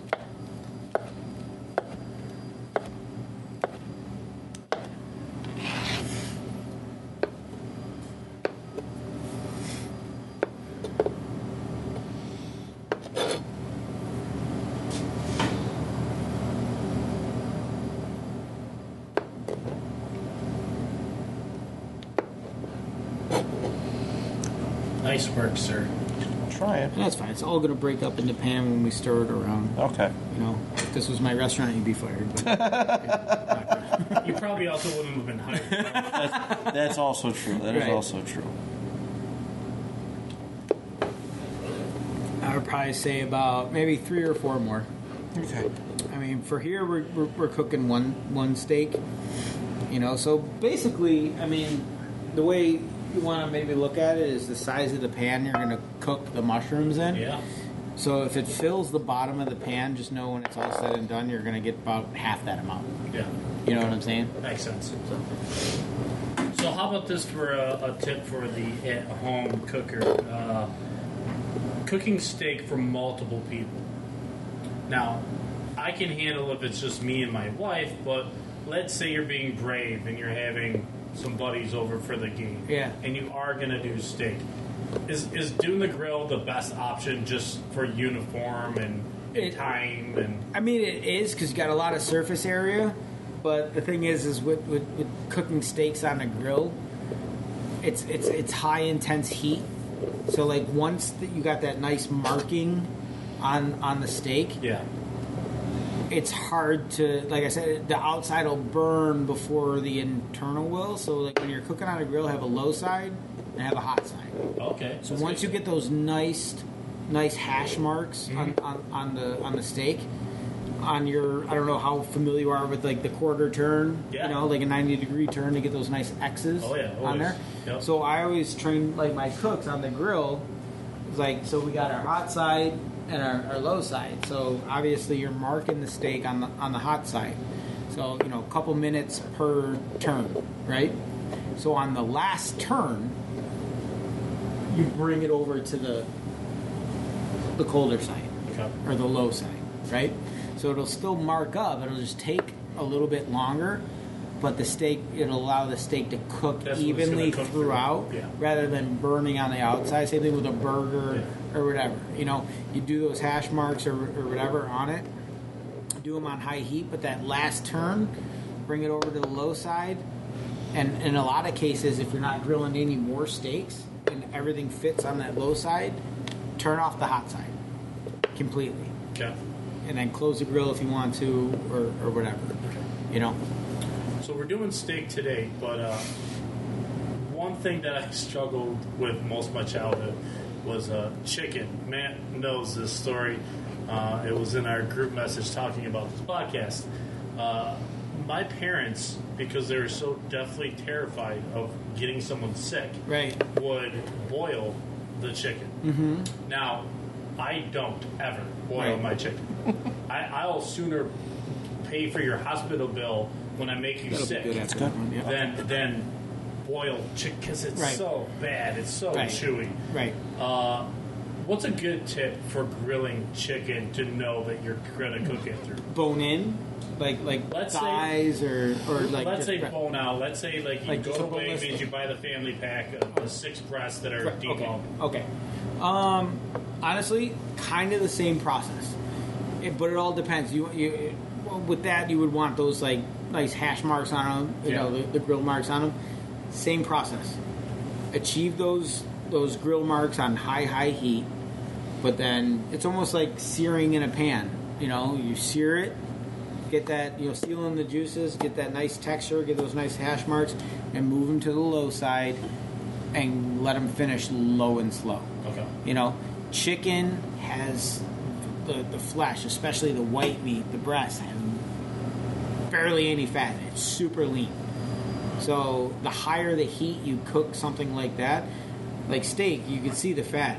You know, Right. So it takes a long time for that fat to, to cook out. Yeah. You know, and to dry out. With chicken, there's very very little fat in it. So the higher the temperature, the higher the heat, it's just going to incinerate it because there's there's nothing to buffer that heat. There's that, Gotcha. that heat just rolls right through it. You know what I'm saying? So like again, get those nice marks on it, and then transfer it off to you know the low side and let it finish low and slow. If you're doing bone-in chicken, the best way to do it, bone side down on low for you know uh, and for depending on how much and, and what it is if it's a thigh or a drum or whatever on low for almost the duration. You know what i do is it, it, it gets a nice like that skin dries up a little bit starts to get crisp a little bit mm-hmm. which is it's less likely to stick to the grill. So you do it low and then you could finish it on high. So you could almost like go in reverse with the bone-in chicken because you want it to, to cook almost from the inside out rather than outside in because everything that meat around the bone takes a long time to, to cook. So again same kind of process as i talked about how like the high heat from the steak Yeah. takes a lot of time for it to, to penetrate to the, the that internal temperature so the outside is more apt to be burnt by the time it's cooked all the way through Gotcha. same thing so that bone in just go low and low low and slow and if anything from that point you can just slap it on the grill get those nice char marks on it and you know that it's cooked all the way through All right. Beautiful. Cool. All right, so pan searing a steak. We're going to use cast iron Okay. because it's the most even cooking. So a lot of people ask me, you know, do you use olive oil, canola oil? And honestly, to be honest, I, I, I don't care what you use. Um, in olive oil, so when you get into like extra virgins and you know blended olive oils, I don't really suggest using those for high temperature cooking. If you're just gently sautéing shrimp or vegetables, fine but oils have different like smoke points it's called when the oil actually like breaks down Yeah. okay so like a canola oil or grapeseed oil or any light even vegetable oil soybean oil peanut oil all have very high smoke points which means it takes a lot of heat for them to actually break down extra virgin olive oil and, and, and other olive oils usually break down around like 300 degrees or 350 okay. degrees and what happens when like an olive oil breaks down it comes very very very like bitter and like astringent you know and it just imparts like a horrible flavor. So when you're searing something you never want to sear anything in like a uh, virgin or extra virgin olive oil or blended oil. You want just a neutral light oil like this is a blend of like avocado and sunflower oils but any really really light oil. Okay. Okay? Because that a affects like the the crust and the sear on the steak Yeah. right? But also the flavor that it transfers to that Yeah, meat. so if you're using like an olive oil and you let that thing rip and you could see it like so olive oil has like a green color to it. So if you were to heat it and it and it hit its smoke point and it broke down it would actually turn like clear almost like grayish and it just gives like a really bad flavor so always just use whatever oil you choose canola vegetable whatever as long as it's a light oil you'll be fine with a high, you know, because it has this uh, high smoke point. Extra virgin olive oil is really just to kind of like finish plates, Okay. you know, finish uh, salads and, and dress things with. It's almost like you would use it almost like think of butter on toast because it has a lot of fat in it and stuff like that. So it's, it's a finishing oil. Okay. So you can see this has some residual oil on it, which is fine. So you got our pan. That's what we call smoking hot, right? Right, right. Exactly. So steak. I like to put, and because this has been at room temperature, and you know there's been air on it. You, again, it has a little bit of uh, tackiness to it, which is great because, as you can see, when you apply your salt, and when you apply your salt to a, a piece of meat or numerous pieces pieces of meat, you know, instead of like going down here, bring it up just a little bit, and you get far more even distribution. So if you're down here low, Yeah. you're gonna get a Loyal. fucking blot of salt here, blot of salt here, blot of salt here, you know, so on and so forth. Uh, So if anyone uh, doesn't realize by now, yeah, he's doing the Salt Bae. Not as extravagant, but again, Is it okay to grab a pop yeah. Go ahead, man. What's your name? Greg, Craig. Greg, yes sir. Viewers, say hi to Craig.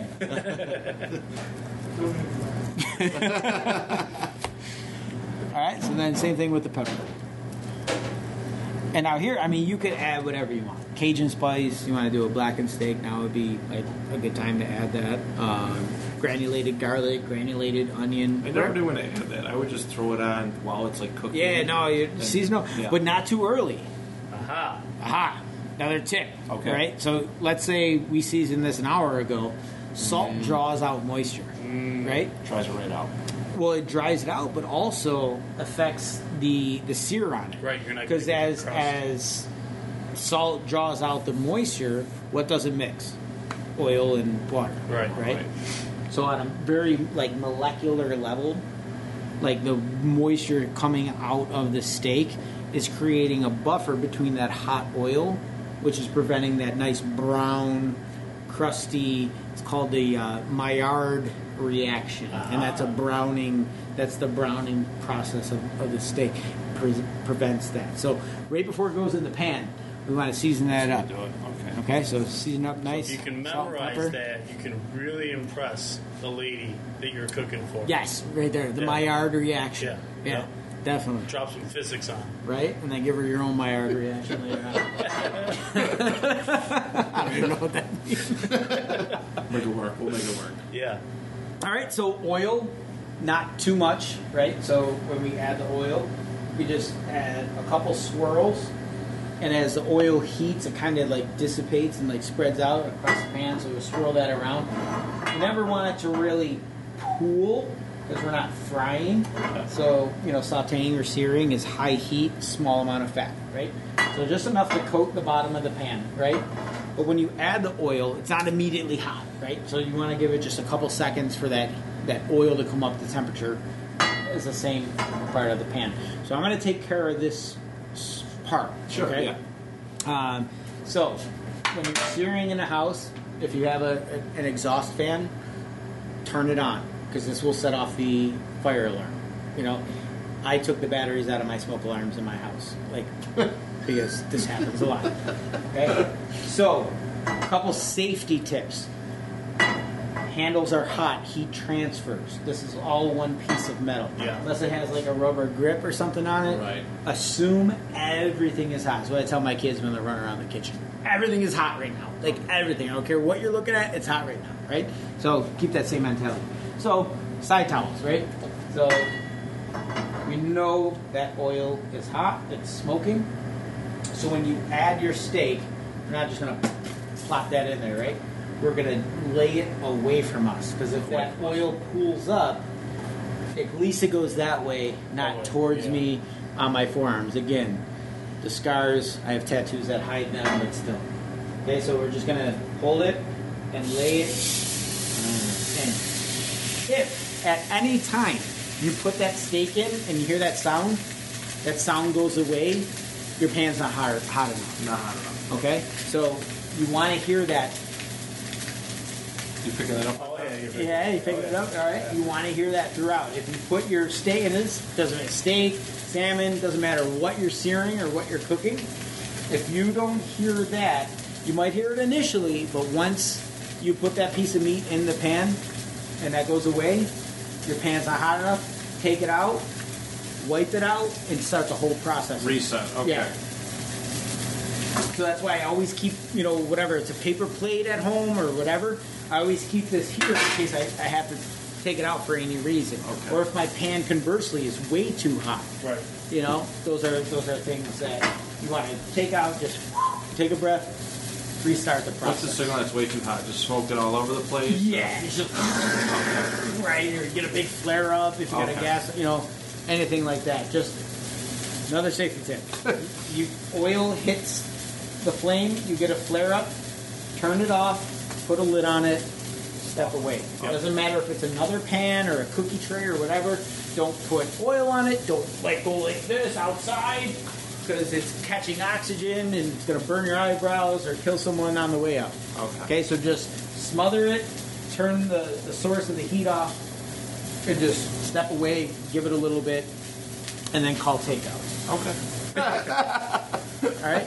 so we got a nice sizzle going on. So we're just going to increase that heat because it's nice and under control. So you And- never adjusted the heat from from the moment that you put that skillet down and brought it up to temperature, Right. and then added the oil and then added the steak. You've never once adjusted the heat. Right. Go. But now I turned it up because this steak is Okay. relatively cold. You know, it, yeah, it's at room temperature, but based on the compared to the, the temperature that this pan is, it's cold, right? So that brings down the temperature of the pan. Okay. So we want that pan, we want to give it time to recover and come back up to that temperature. Okay. So once I'm starting to achieve like a, a nice even sear on it, I'm gonna just turn up that heat just a little bit. Yeah. I love how casual it's chilling right now. I've seen so many people cook steaks and they're got the tongs. No, don't touch it. Picking it up, Don't touch it. and, And this is trial, you know, this is trial by error as far as you know time and temperature. This, this takes a little bit more finesse, but honestly, to me, I don't see which what more finesse it takes than doing it on a grill. yeah. You know, you get a lot more flare ups on a grill. Yeah. You know, um, so it's just it's the same. It's the same exact thing. yeah. You know, it's just in house. It's a little bit more intimidating because that sound and you know, usually you're grilling outside, so you don't hear it this much. So you're like, oh my god, listen to that. It's is it burning? Yeah. You know, just no, it's not. It's fine. You'll know if it's burning. You know. Now, do you get, uh, do you get experimental a bunch with, when you cook, or do you just kind of like you don't want to reinvent the wheel? I- Um, well, I mean, it depends on on. It depends on the situation, Sure. and it depends on on you know who I'm cooking for. But you know, in the restaurant, you know, in the style of restaurants that I that I cooked in, you kind of had to to be inventive and creative because you want people to come back. You want some. You always want. For me, it was always like you know, giving that one thing in a dish, even if it's a recognizable dish or you know a common dish. That one thing that's like okay, makes it stand out. Like snowflakes. Not everyone's exactly what same. was that? Yeah, Right, like- right, right. Okay. Well, what, what was that? You know, Black, blackened Cajun scallops is one that you gave me that I've never had anywhere else. oh, at, at Curly. Yeah. yeah, yeah. Dude, that was So watch, look at you. See how this is starting to get tighter, and it's starting to almost like curl up, Yep. right? Yeah. Because the heat is causing the um, the fat. The kind of the fat is rendering out. There's more fat in this pan than, than what I added, because all that white stuff is fat. So there's nothing wrong with just kind of like peeking under and looking at the crust, right? That's a good crust. So we're gonna flip again. We're gonna flip it and go towards the back Okay. right? And I can do one or two things. I got my oven on right now, so that that residual heat in the pan is going to stay, right? But again, we don't want it to burn before that internal um, temperature gets up. So what we're going to do is we're going to protect it with a little bit of butter, and this is where we differ at restaurants than than at home. Okay. We use there's about four ounces of butter. We're going to crown that steak with it. Right on top. And then I got my oven at 500. and we're gonna put it right in there, and we're gonna wait. Okay. In the meantime, we're gonna take another pan. We're gonna get that hot. So there's a, a huge advantage to owning cast iron is that when cooking in a pan like that, you can just drop it straight into the oven. Mm-hmm. Where if you add one with one of the you know coatings on it, and then I you mean, had the rubber handle on it, you may not want to throw that. Depending in on the, oven. the, the quality, like these ones I have, they're like restaurant quality, so you can, you know. But like again, getting back to the whole like Farberware or whatever from like tops and stuff like that. Yeah, Yeah. no, you don't want to. Yeah, you don't need that high heat. Yeah, it'll and, and and they warp too. Yeah. and they bend. So, so now we're gonna get ready to do our potatoes. So generally, I mean, for this steak, we're just gonna kind of let it go for about. Know, about seven minutes for medium rare. okay. Okay, so here we got another pan we're going to heat up and we're going to get ready for our potatoes. Right? So this, bring them on over. Sure. We want to be at about a medium, medium heat. So again, that oil can splash up. So go ahead and just set that down on your stove. I always lift up and tilt the oil. So if it does splash, again, it splashes that one. If I left this flat and started dropping these in, I the oil is going to go anyway. So go ahead, grab this, Sure. lift that pan up, just tilt it a little bit, and go and gently put in your potatoes.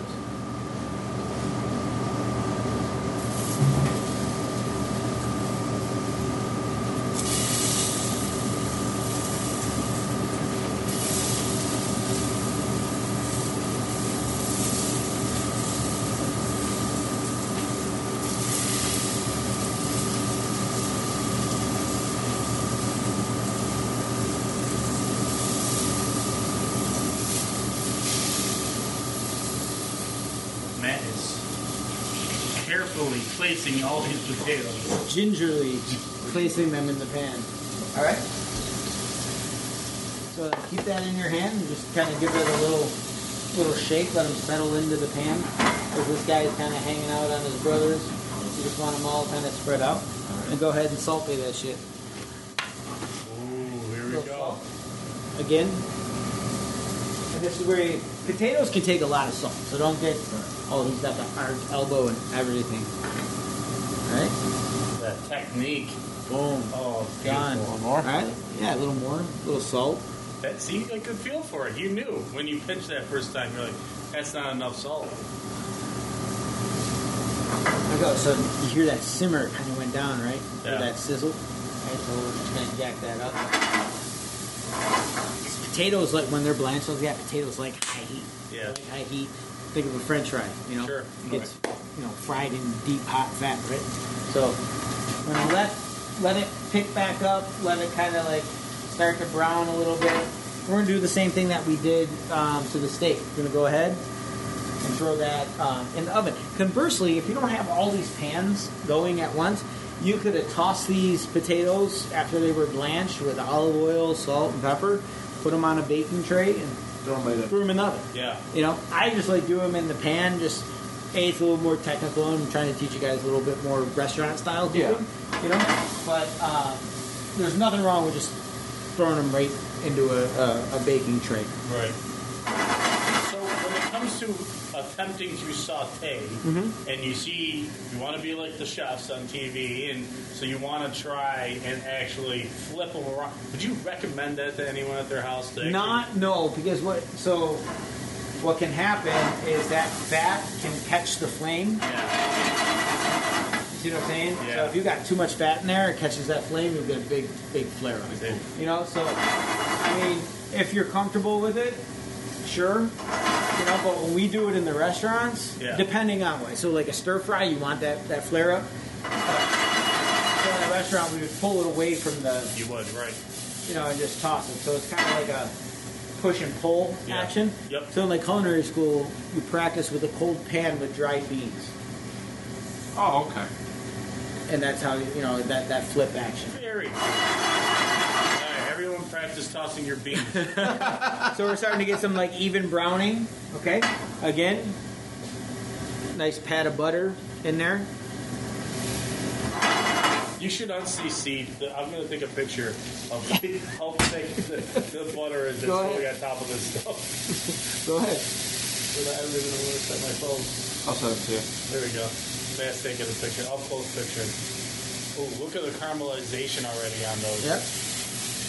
And we know that we didn't cool them down, right? Yep. They cook. They, you know, your thumb went right through it. Right. Right. So you know that they're cooked all the way through. We're just crisping up the edges. Right. And and, and cooking them all the way through, or uh, you know, just making sure that they're warm all the way through. So we could do a couple different things here. Um, you know, the broccolini, once those potatoes are done, if you have a big enough pan, you just kind of toss them right in there and warm them through again because we that's the benefit of, of the blanching is mm-hmm. that they're already cooked. So we just really essentially have to rewarm it, right? That's it. Okay. But we're in a restaurant and my chefs would never let me combine stuff in, in, in pans. There's always this pan for that, this pan for that, which is a giant pain in the ass when you're cooking 250 different. Yeah. So again, but these we don't want to. I mean, you could do a nice char on them. That'd be fine. Yeah. You know, but these because they're you know so beautiful and sweet. We got some nice uh, color to them and stuff like that. We're just gonna do a gentle sau- saute. So we're gonna start with a little bit of oil, and we're gonna start with a little bit of butter. Butter is a great base for flavor, but it's also a great indicator of when a, a pan is ready to saute in. So once that butter kind of melts down and starts to bubble up, Who's that uh, chef? The last name Deen. Always love butter. The oh, Deen. she's not a chef.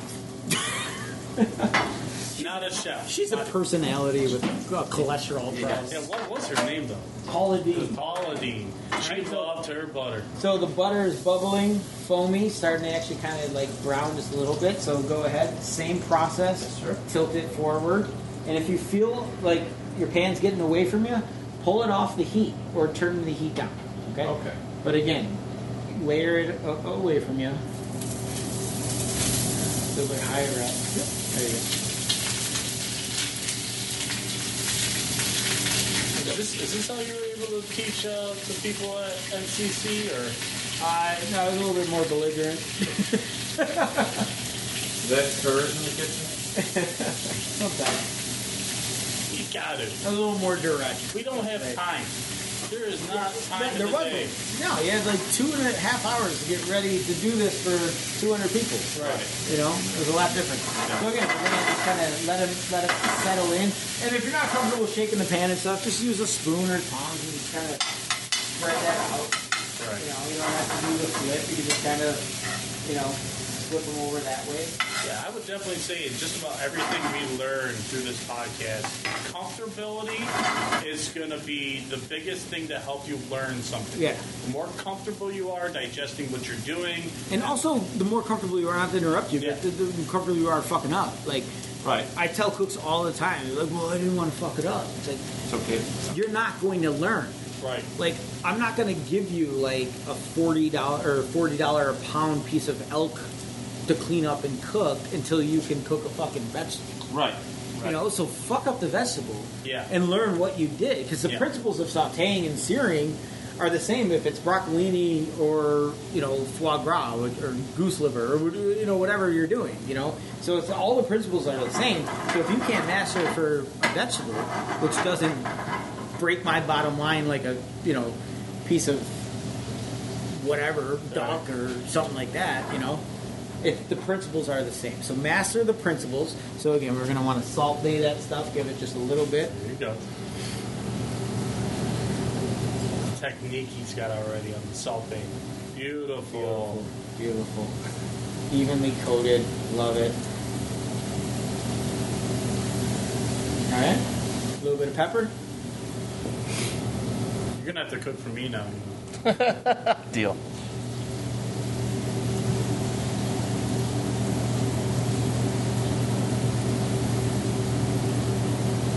All right, and again, just give it a give it a stir. Always hold the the handle with the, the rag and just try to try to flip it casually, slowly. There you go.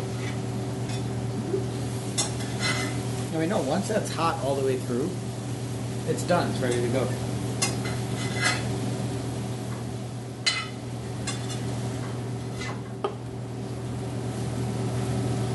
I definitely think uh, just from one visit with Shea, Matt's already a pro. Yeah, we're- at a home. we're- we're. Look at that. So we're gonna move this out of the way. I'm pretty comfortable right now. We're gonna check our, our potatoes. Alright. Got some nice browning. Skin start you can kind of see like it starts to like bubble Yeah. a little bit, right? Yeah. So those are good. Get Those a little soft. We're gonna keep those warm, right? Yeah. We're gonna look at our steak. Here's the thing: don't be too proud to use a meat thermometer. Okay. So again, you know, there's resources online to look at what temperature, internal temperature is what meat temperature, so medium, medium rare, all that stuff. So I like to do my medium rare at like 125 because we talk about carryover cooking. Right, you're gonna it's let still rest. hot. It's going to take time for that to settle down. So during that time, that heat is residual. It's still cooking Right. right? So if it's 125, you let it rest for seven minutes or whatever, you know, chances are it's going to be closer to medium. So just keep that in mind. So, you know, we do it by feel. I mean, that's perfect. So we're going to want to kind of uh, move it to like a, a room temperature pan that we have like right here. So the rule of thumb for letting meat rest, so let's say we cook that for about like 10 minutes, you would say. Half the amount of time you cooked it, you let it rest. Okay. Five Okay. minutes, don't touch it. So yeah, so we're gonna let it rest because that's gonna like right now everything inside, like on a molecular level, Yep. the molecules just bouncing around like crazy, right? So you cut into that, all those molecules, all that blood, all that juicy, beautiful flavors are gonna run right the hell out. Right. So as that steak kind of settled down, that those molecules kind of settle down, and then when you slice into it, the meat's more relaxed, it's more Gotcha. tender, it's more juicy from end to end, Sure. not just in the middle. So that's why we want to let that happen. That's the little stuff they don't teach you in home ec. That's the, that's that's the little stuff that's super hard in a restaurant when you Yeah. got like 18 steaks on order, Yeah. all different temperatures. You're like, all right, when did this one go on? When did this one go? Uh, uh, uh, uh, uh. I'm selling table 34, and you're like, oh, fuck. Yeah. no, right, that's, so- that's and my rule in my house is uh, you you get one extra cooking time when you are if you're not happy, and that's it. if I bring it out to you, and go that's a little too pink. All right, I will bring it back and cook it up a little longer for you. But I felt real confident when I brought it to you that it was as good as it was going to get. So now that pan that we cooked that steak in has so much awesome flavor in it. Yeah. It's going to be the perfect place to cook our mushrooms and our, our shallots. Oh, right? There you go. But there's a little bit too much fat in there because we added oil, the fat from the steak. So take a mixing bowl, another pan, a pot, a fucking can of beans that you emptied out, an empty can of beans, and pour your hot fat into that. Never down the sink because you're going to have plumbing problems. Never in the garbage because it'll burn the plastic bag and your garbage will go all over the place. Let it cool, then discard it. Okay. So just all that empty fat, but on the bottom of the pan, you see all the seasoning, the specks of beef and everything. We call that fond, Fine. and we're fond of fond. Yeah, we are. Because that's flavor. So we're going to start with what's going to take longer. The shallots are going to take longer than the the uh, the mushrooms. So we're going to add our shallots in there. We're just going to do a gentle um, saute on cloves. Scatter those around. And you want to give it enough time to, to cook properly cook all the way through for a couple different reasons. Texture, you don't want to bite into a raw shallot.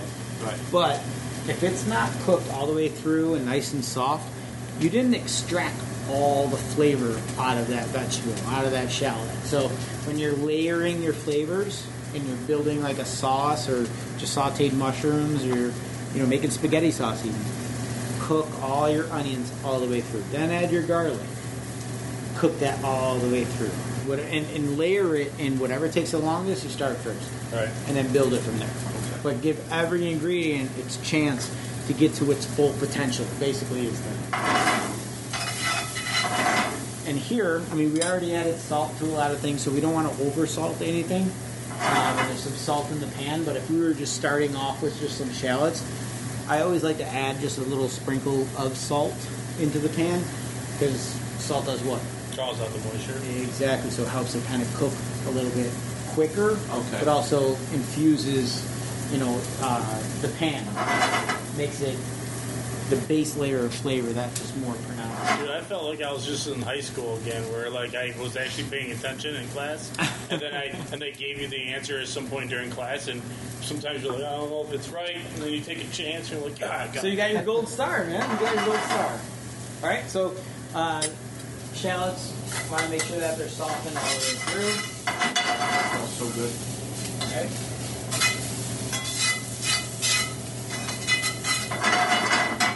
All right, that browning that you're seeing, that's the natural sugars in the shallot. It's called caramelization. Okay. All right, so now we're going to compensate for how long the mushrooms are going to take. Shallots are nice and soft. Go ahead and add the add the mushrooms in. And there's not a lot of fat in there, so you, I don't think you need to necessarily tip the pan or, or be worried. brown food tastes good. Yes, yes. Black food, not so much. And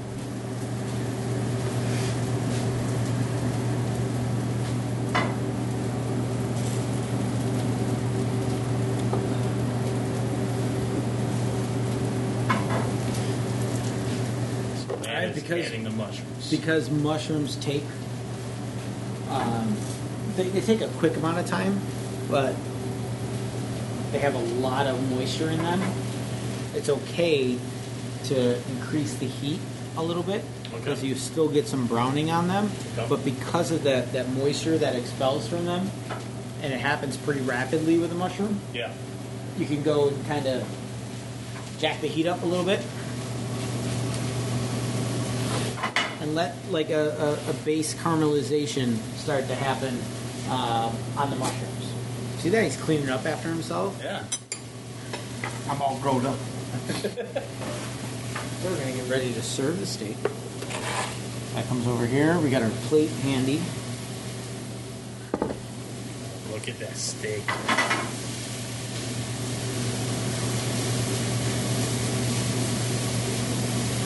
my tongs.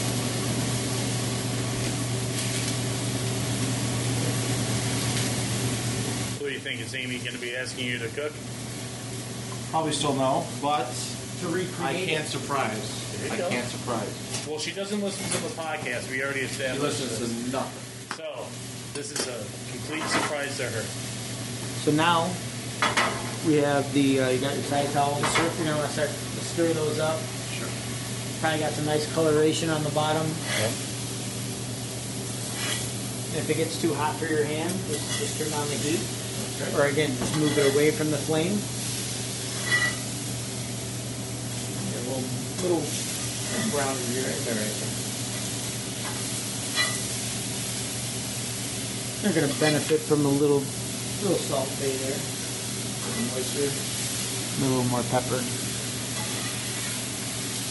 See how when you move them, they instantly started getting kind of like softer. Yeah. Because when you agitate them, that's when like they, the, the water and the vegetable just starts to immediately expel. Right?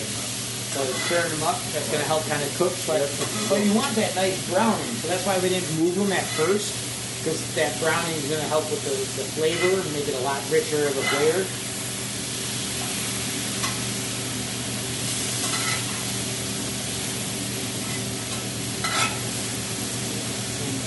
Turn on these nice and low. And again, we're just going to finish that with a pat of butter.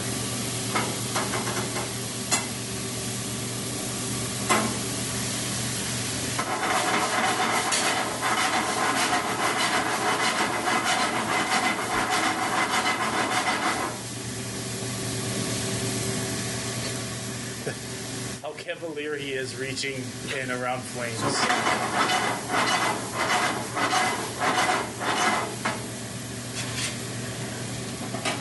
Say, as a little punk rock kid just starting off in the, the kitchen, I became a chef to prepare myself for hell.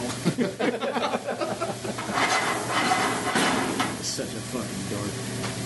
Well, How long did it take you to feel really comfortable, like, as far as the mastery of being a cook, chef? I mean, it's it's. I don't know. I would say probably 15 years, honestly, before I felt like. But I'm never comfortable. I mean, because there's always something new to learn. yeah, some, I mean, is there any aspects that you're most uncomfortable with, or um, do you want to learn well, something? I mean, ethnically, I mean, because like outside of like America, like food just means like so much more to people, Right. You know, so that's where it gets hard when you you try to get into like authentic ethnic cuisine because it's so much more than a recipe. Yeah. You know, there's so much more meaning behind it and technique, and not only just like like skillful technique, but just techniques that are time honored.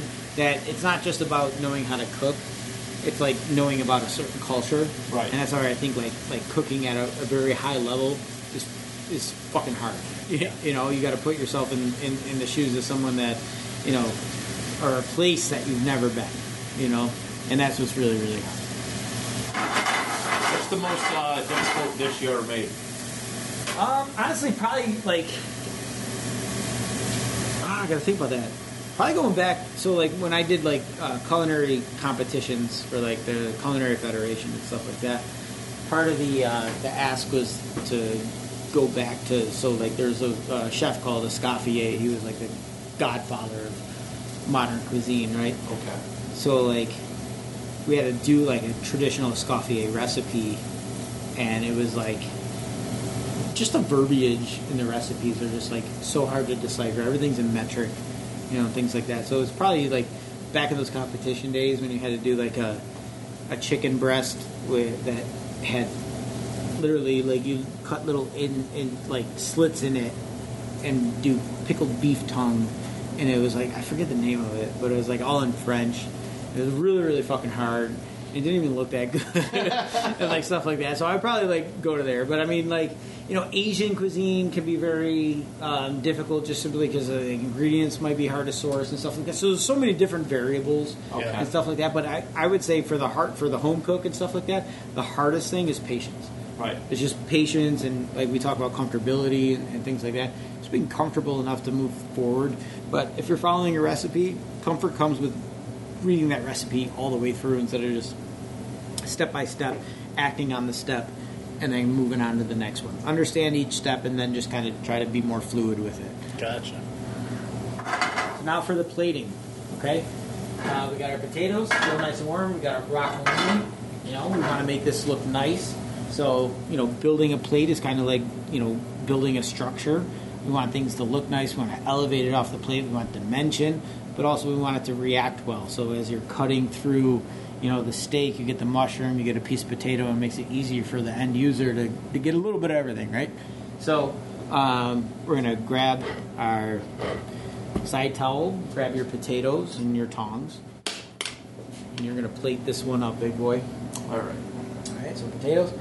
So there's probably enough here for two or three, you know. So we're just going to do, I don't know, about the size of your fist, or my fist. Yeah, I was just saying. difference there. um, for the potatoes, we're just yeah move those right in the center of the plate. Right in the center? Because this is going to be like the the base. We're going to kind of build everything off. Of that, right? Okay. Alright, just one more. All right. All right. Back to the stove. Keep that pan and, or the rag and tongs in hand and grab your broccolini.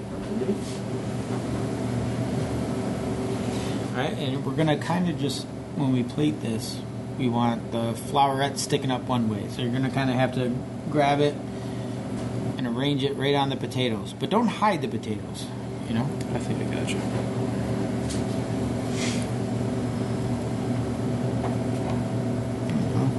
Are these cut good enough to read? Well, you just pick up your hand. That's okay. Yeah, yeah, they're not too hot. Okay. As long as your hands are, are clean. Yes. All right, I think that's enough for one one portion. Sure. Right. So when return that back to the stove. All right. So now we got our, our steak. So a couple things with with with the steak, we have the fat cap that comes on this side. So sometimes we would pay attention to like the way someone eats. Never wanted them to cut through the fat cap, but again, we're we're at home. So you're just gonna grab your tongs and place that steak right up on that broccoli and the potatoes, kind of elevate it a little bit off the plate. So we want this to kind of point up like That that. Like that. Sure.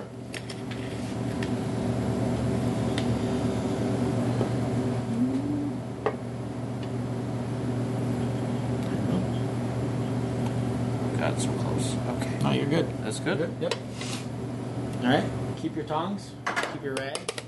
And next is the mushrooms. You're gonna grab a couple tongfuls of those and just kind of drape them over, maybe going from side to side right over the mushrooms. So that way you have your potatoes visible, you have your broccoli visible, you have your steak visible. The mushrooms are kind of cascading over the steak. They're part of it, but still showing all of that technique that we worked so hard on.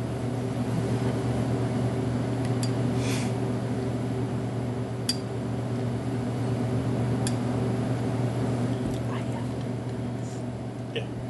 You can edit that, right? So the plating is done. Did good, man. Yeah. Yeah. Looks Thank you so much. Absolutely. I appreciate it. well, let, let's dive in, right? Yep. All right, this, let me grab some this forks is and enjoying the fruits of your labor, my Brian, friend. Brian, did you get a pick pick of that? I did. Thank you, sir.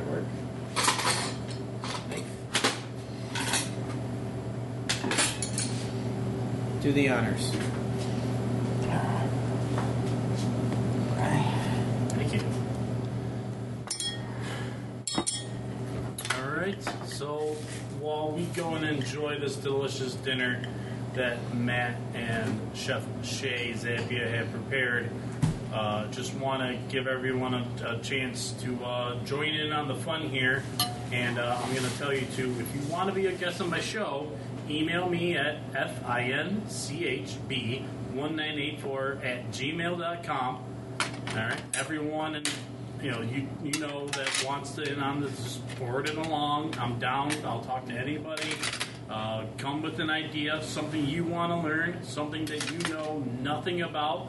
You could even say that uh, you know shit about, and uh, we'll we'll teach you. We're we're gonna bring in an expert. We'll match up with your demands. And uh, Matt, how's that steak? He's he's off in another world right now. This is everything I hoped for and then some. this is really, really good. So follow along uh, all the great shows at uh, the bicbp-radio.com website. Check them out. There's a podcast for everyone out there. So Yeah, I'll grab if it. you've never gotten into it before, do that now. And uh, come back for the next episode. And uh, honestly, guys, we all can admit that we just don't know shit. So we uh, just finished eating and uh, wanted to make sure how thankful she understands I am for uh, going out of his way, staying here for an extra long work day, and uh, showing us how to better cook for our loved ones. Matt, how do you feel about your lesson? I learned, yeah, I learned a ton. Literally everything he taught me, I learned. I, I really, like I said, I really wasn't trained how to cook ever, taught how to cook ever, and like just even the, the little details went so far. Yeah. So like like letting the, the, the meat sit out for till room temperature because that's the best way to cook it and prep it and all that stuff. That's and, and everything little in between. So Very cool. Now you know a little shit. yeah, Yo, I know. and now we know a little shit. Thanks, Shea. Honestly, this is awesome, I man. Absolutely. Absolutely. Anytime, guys.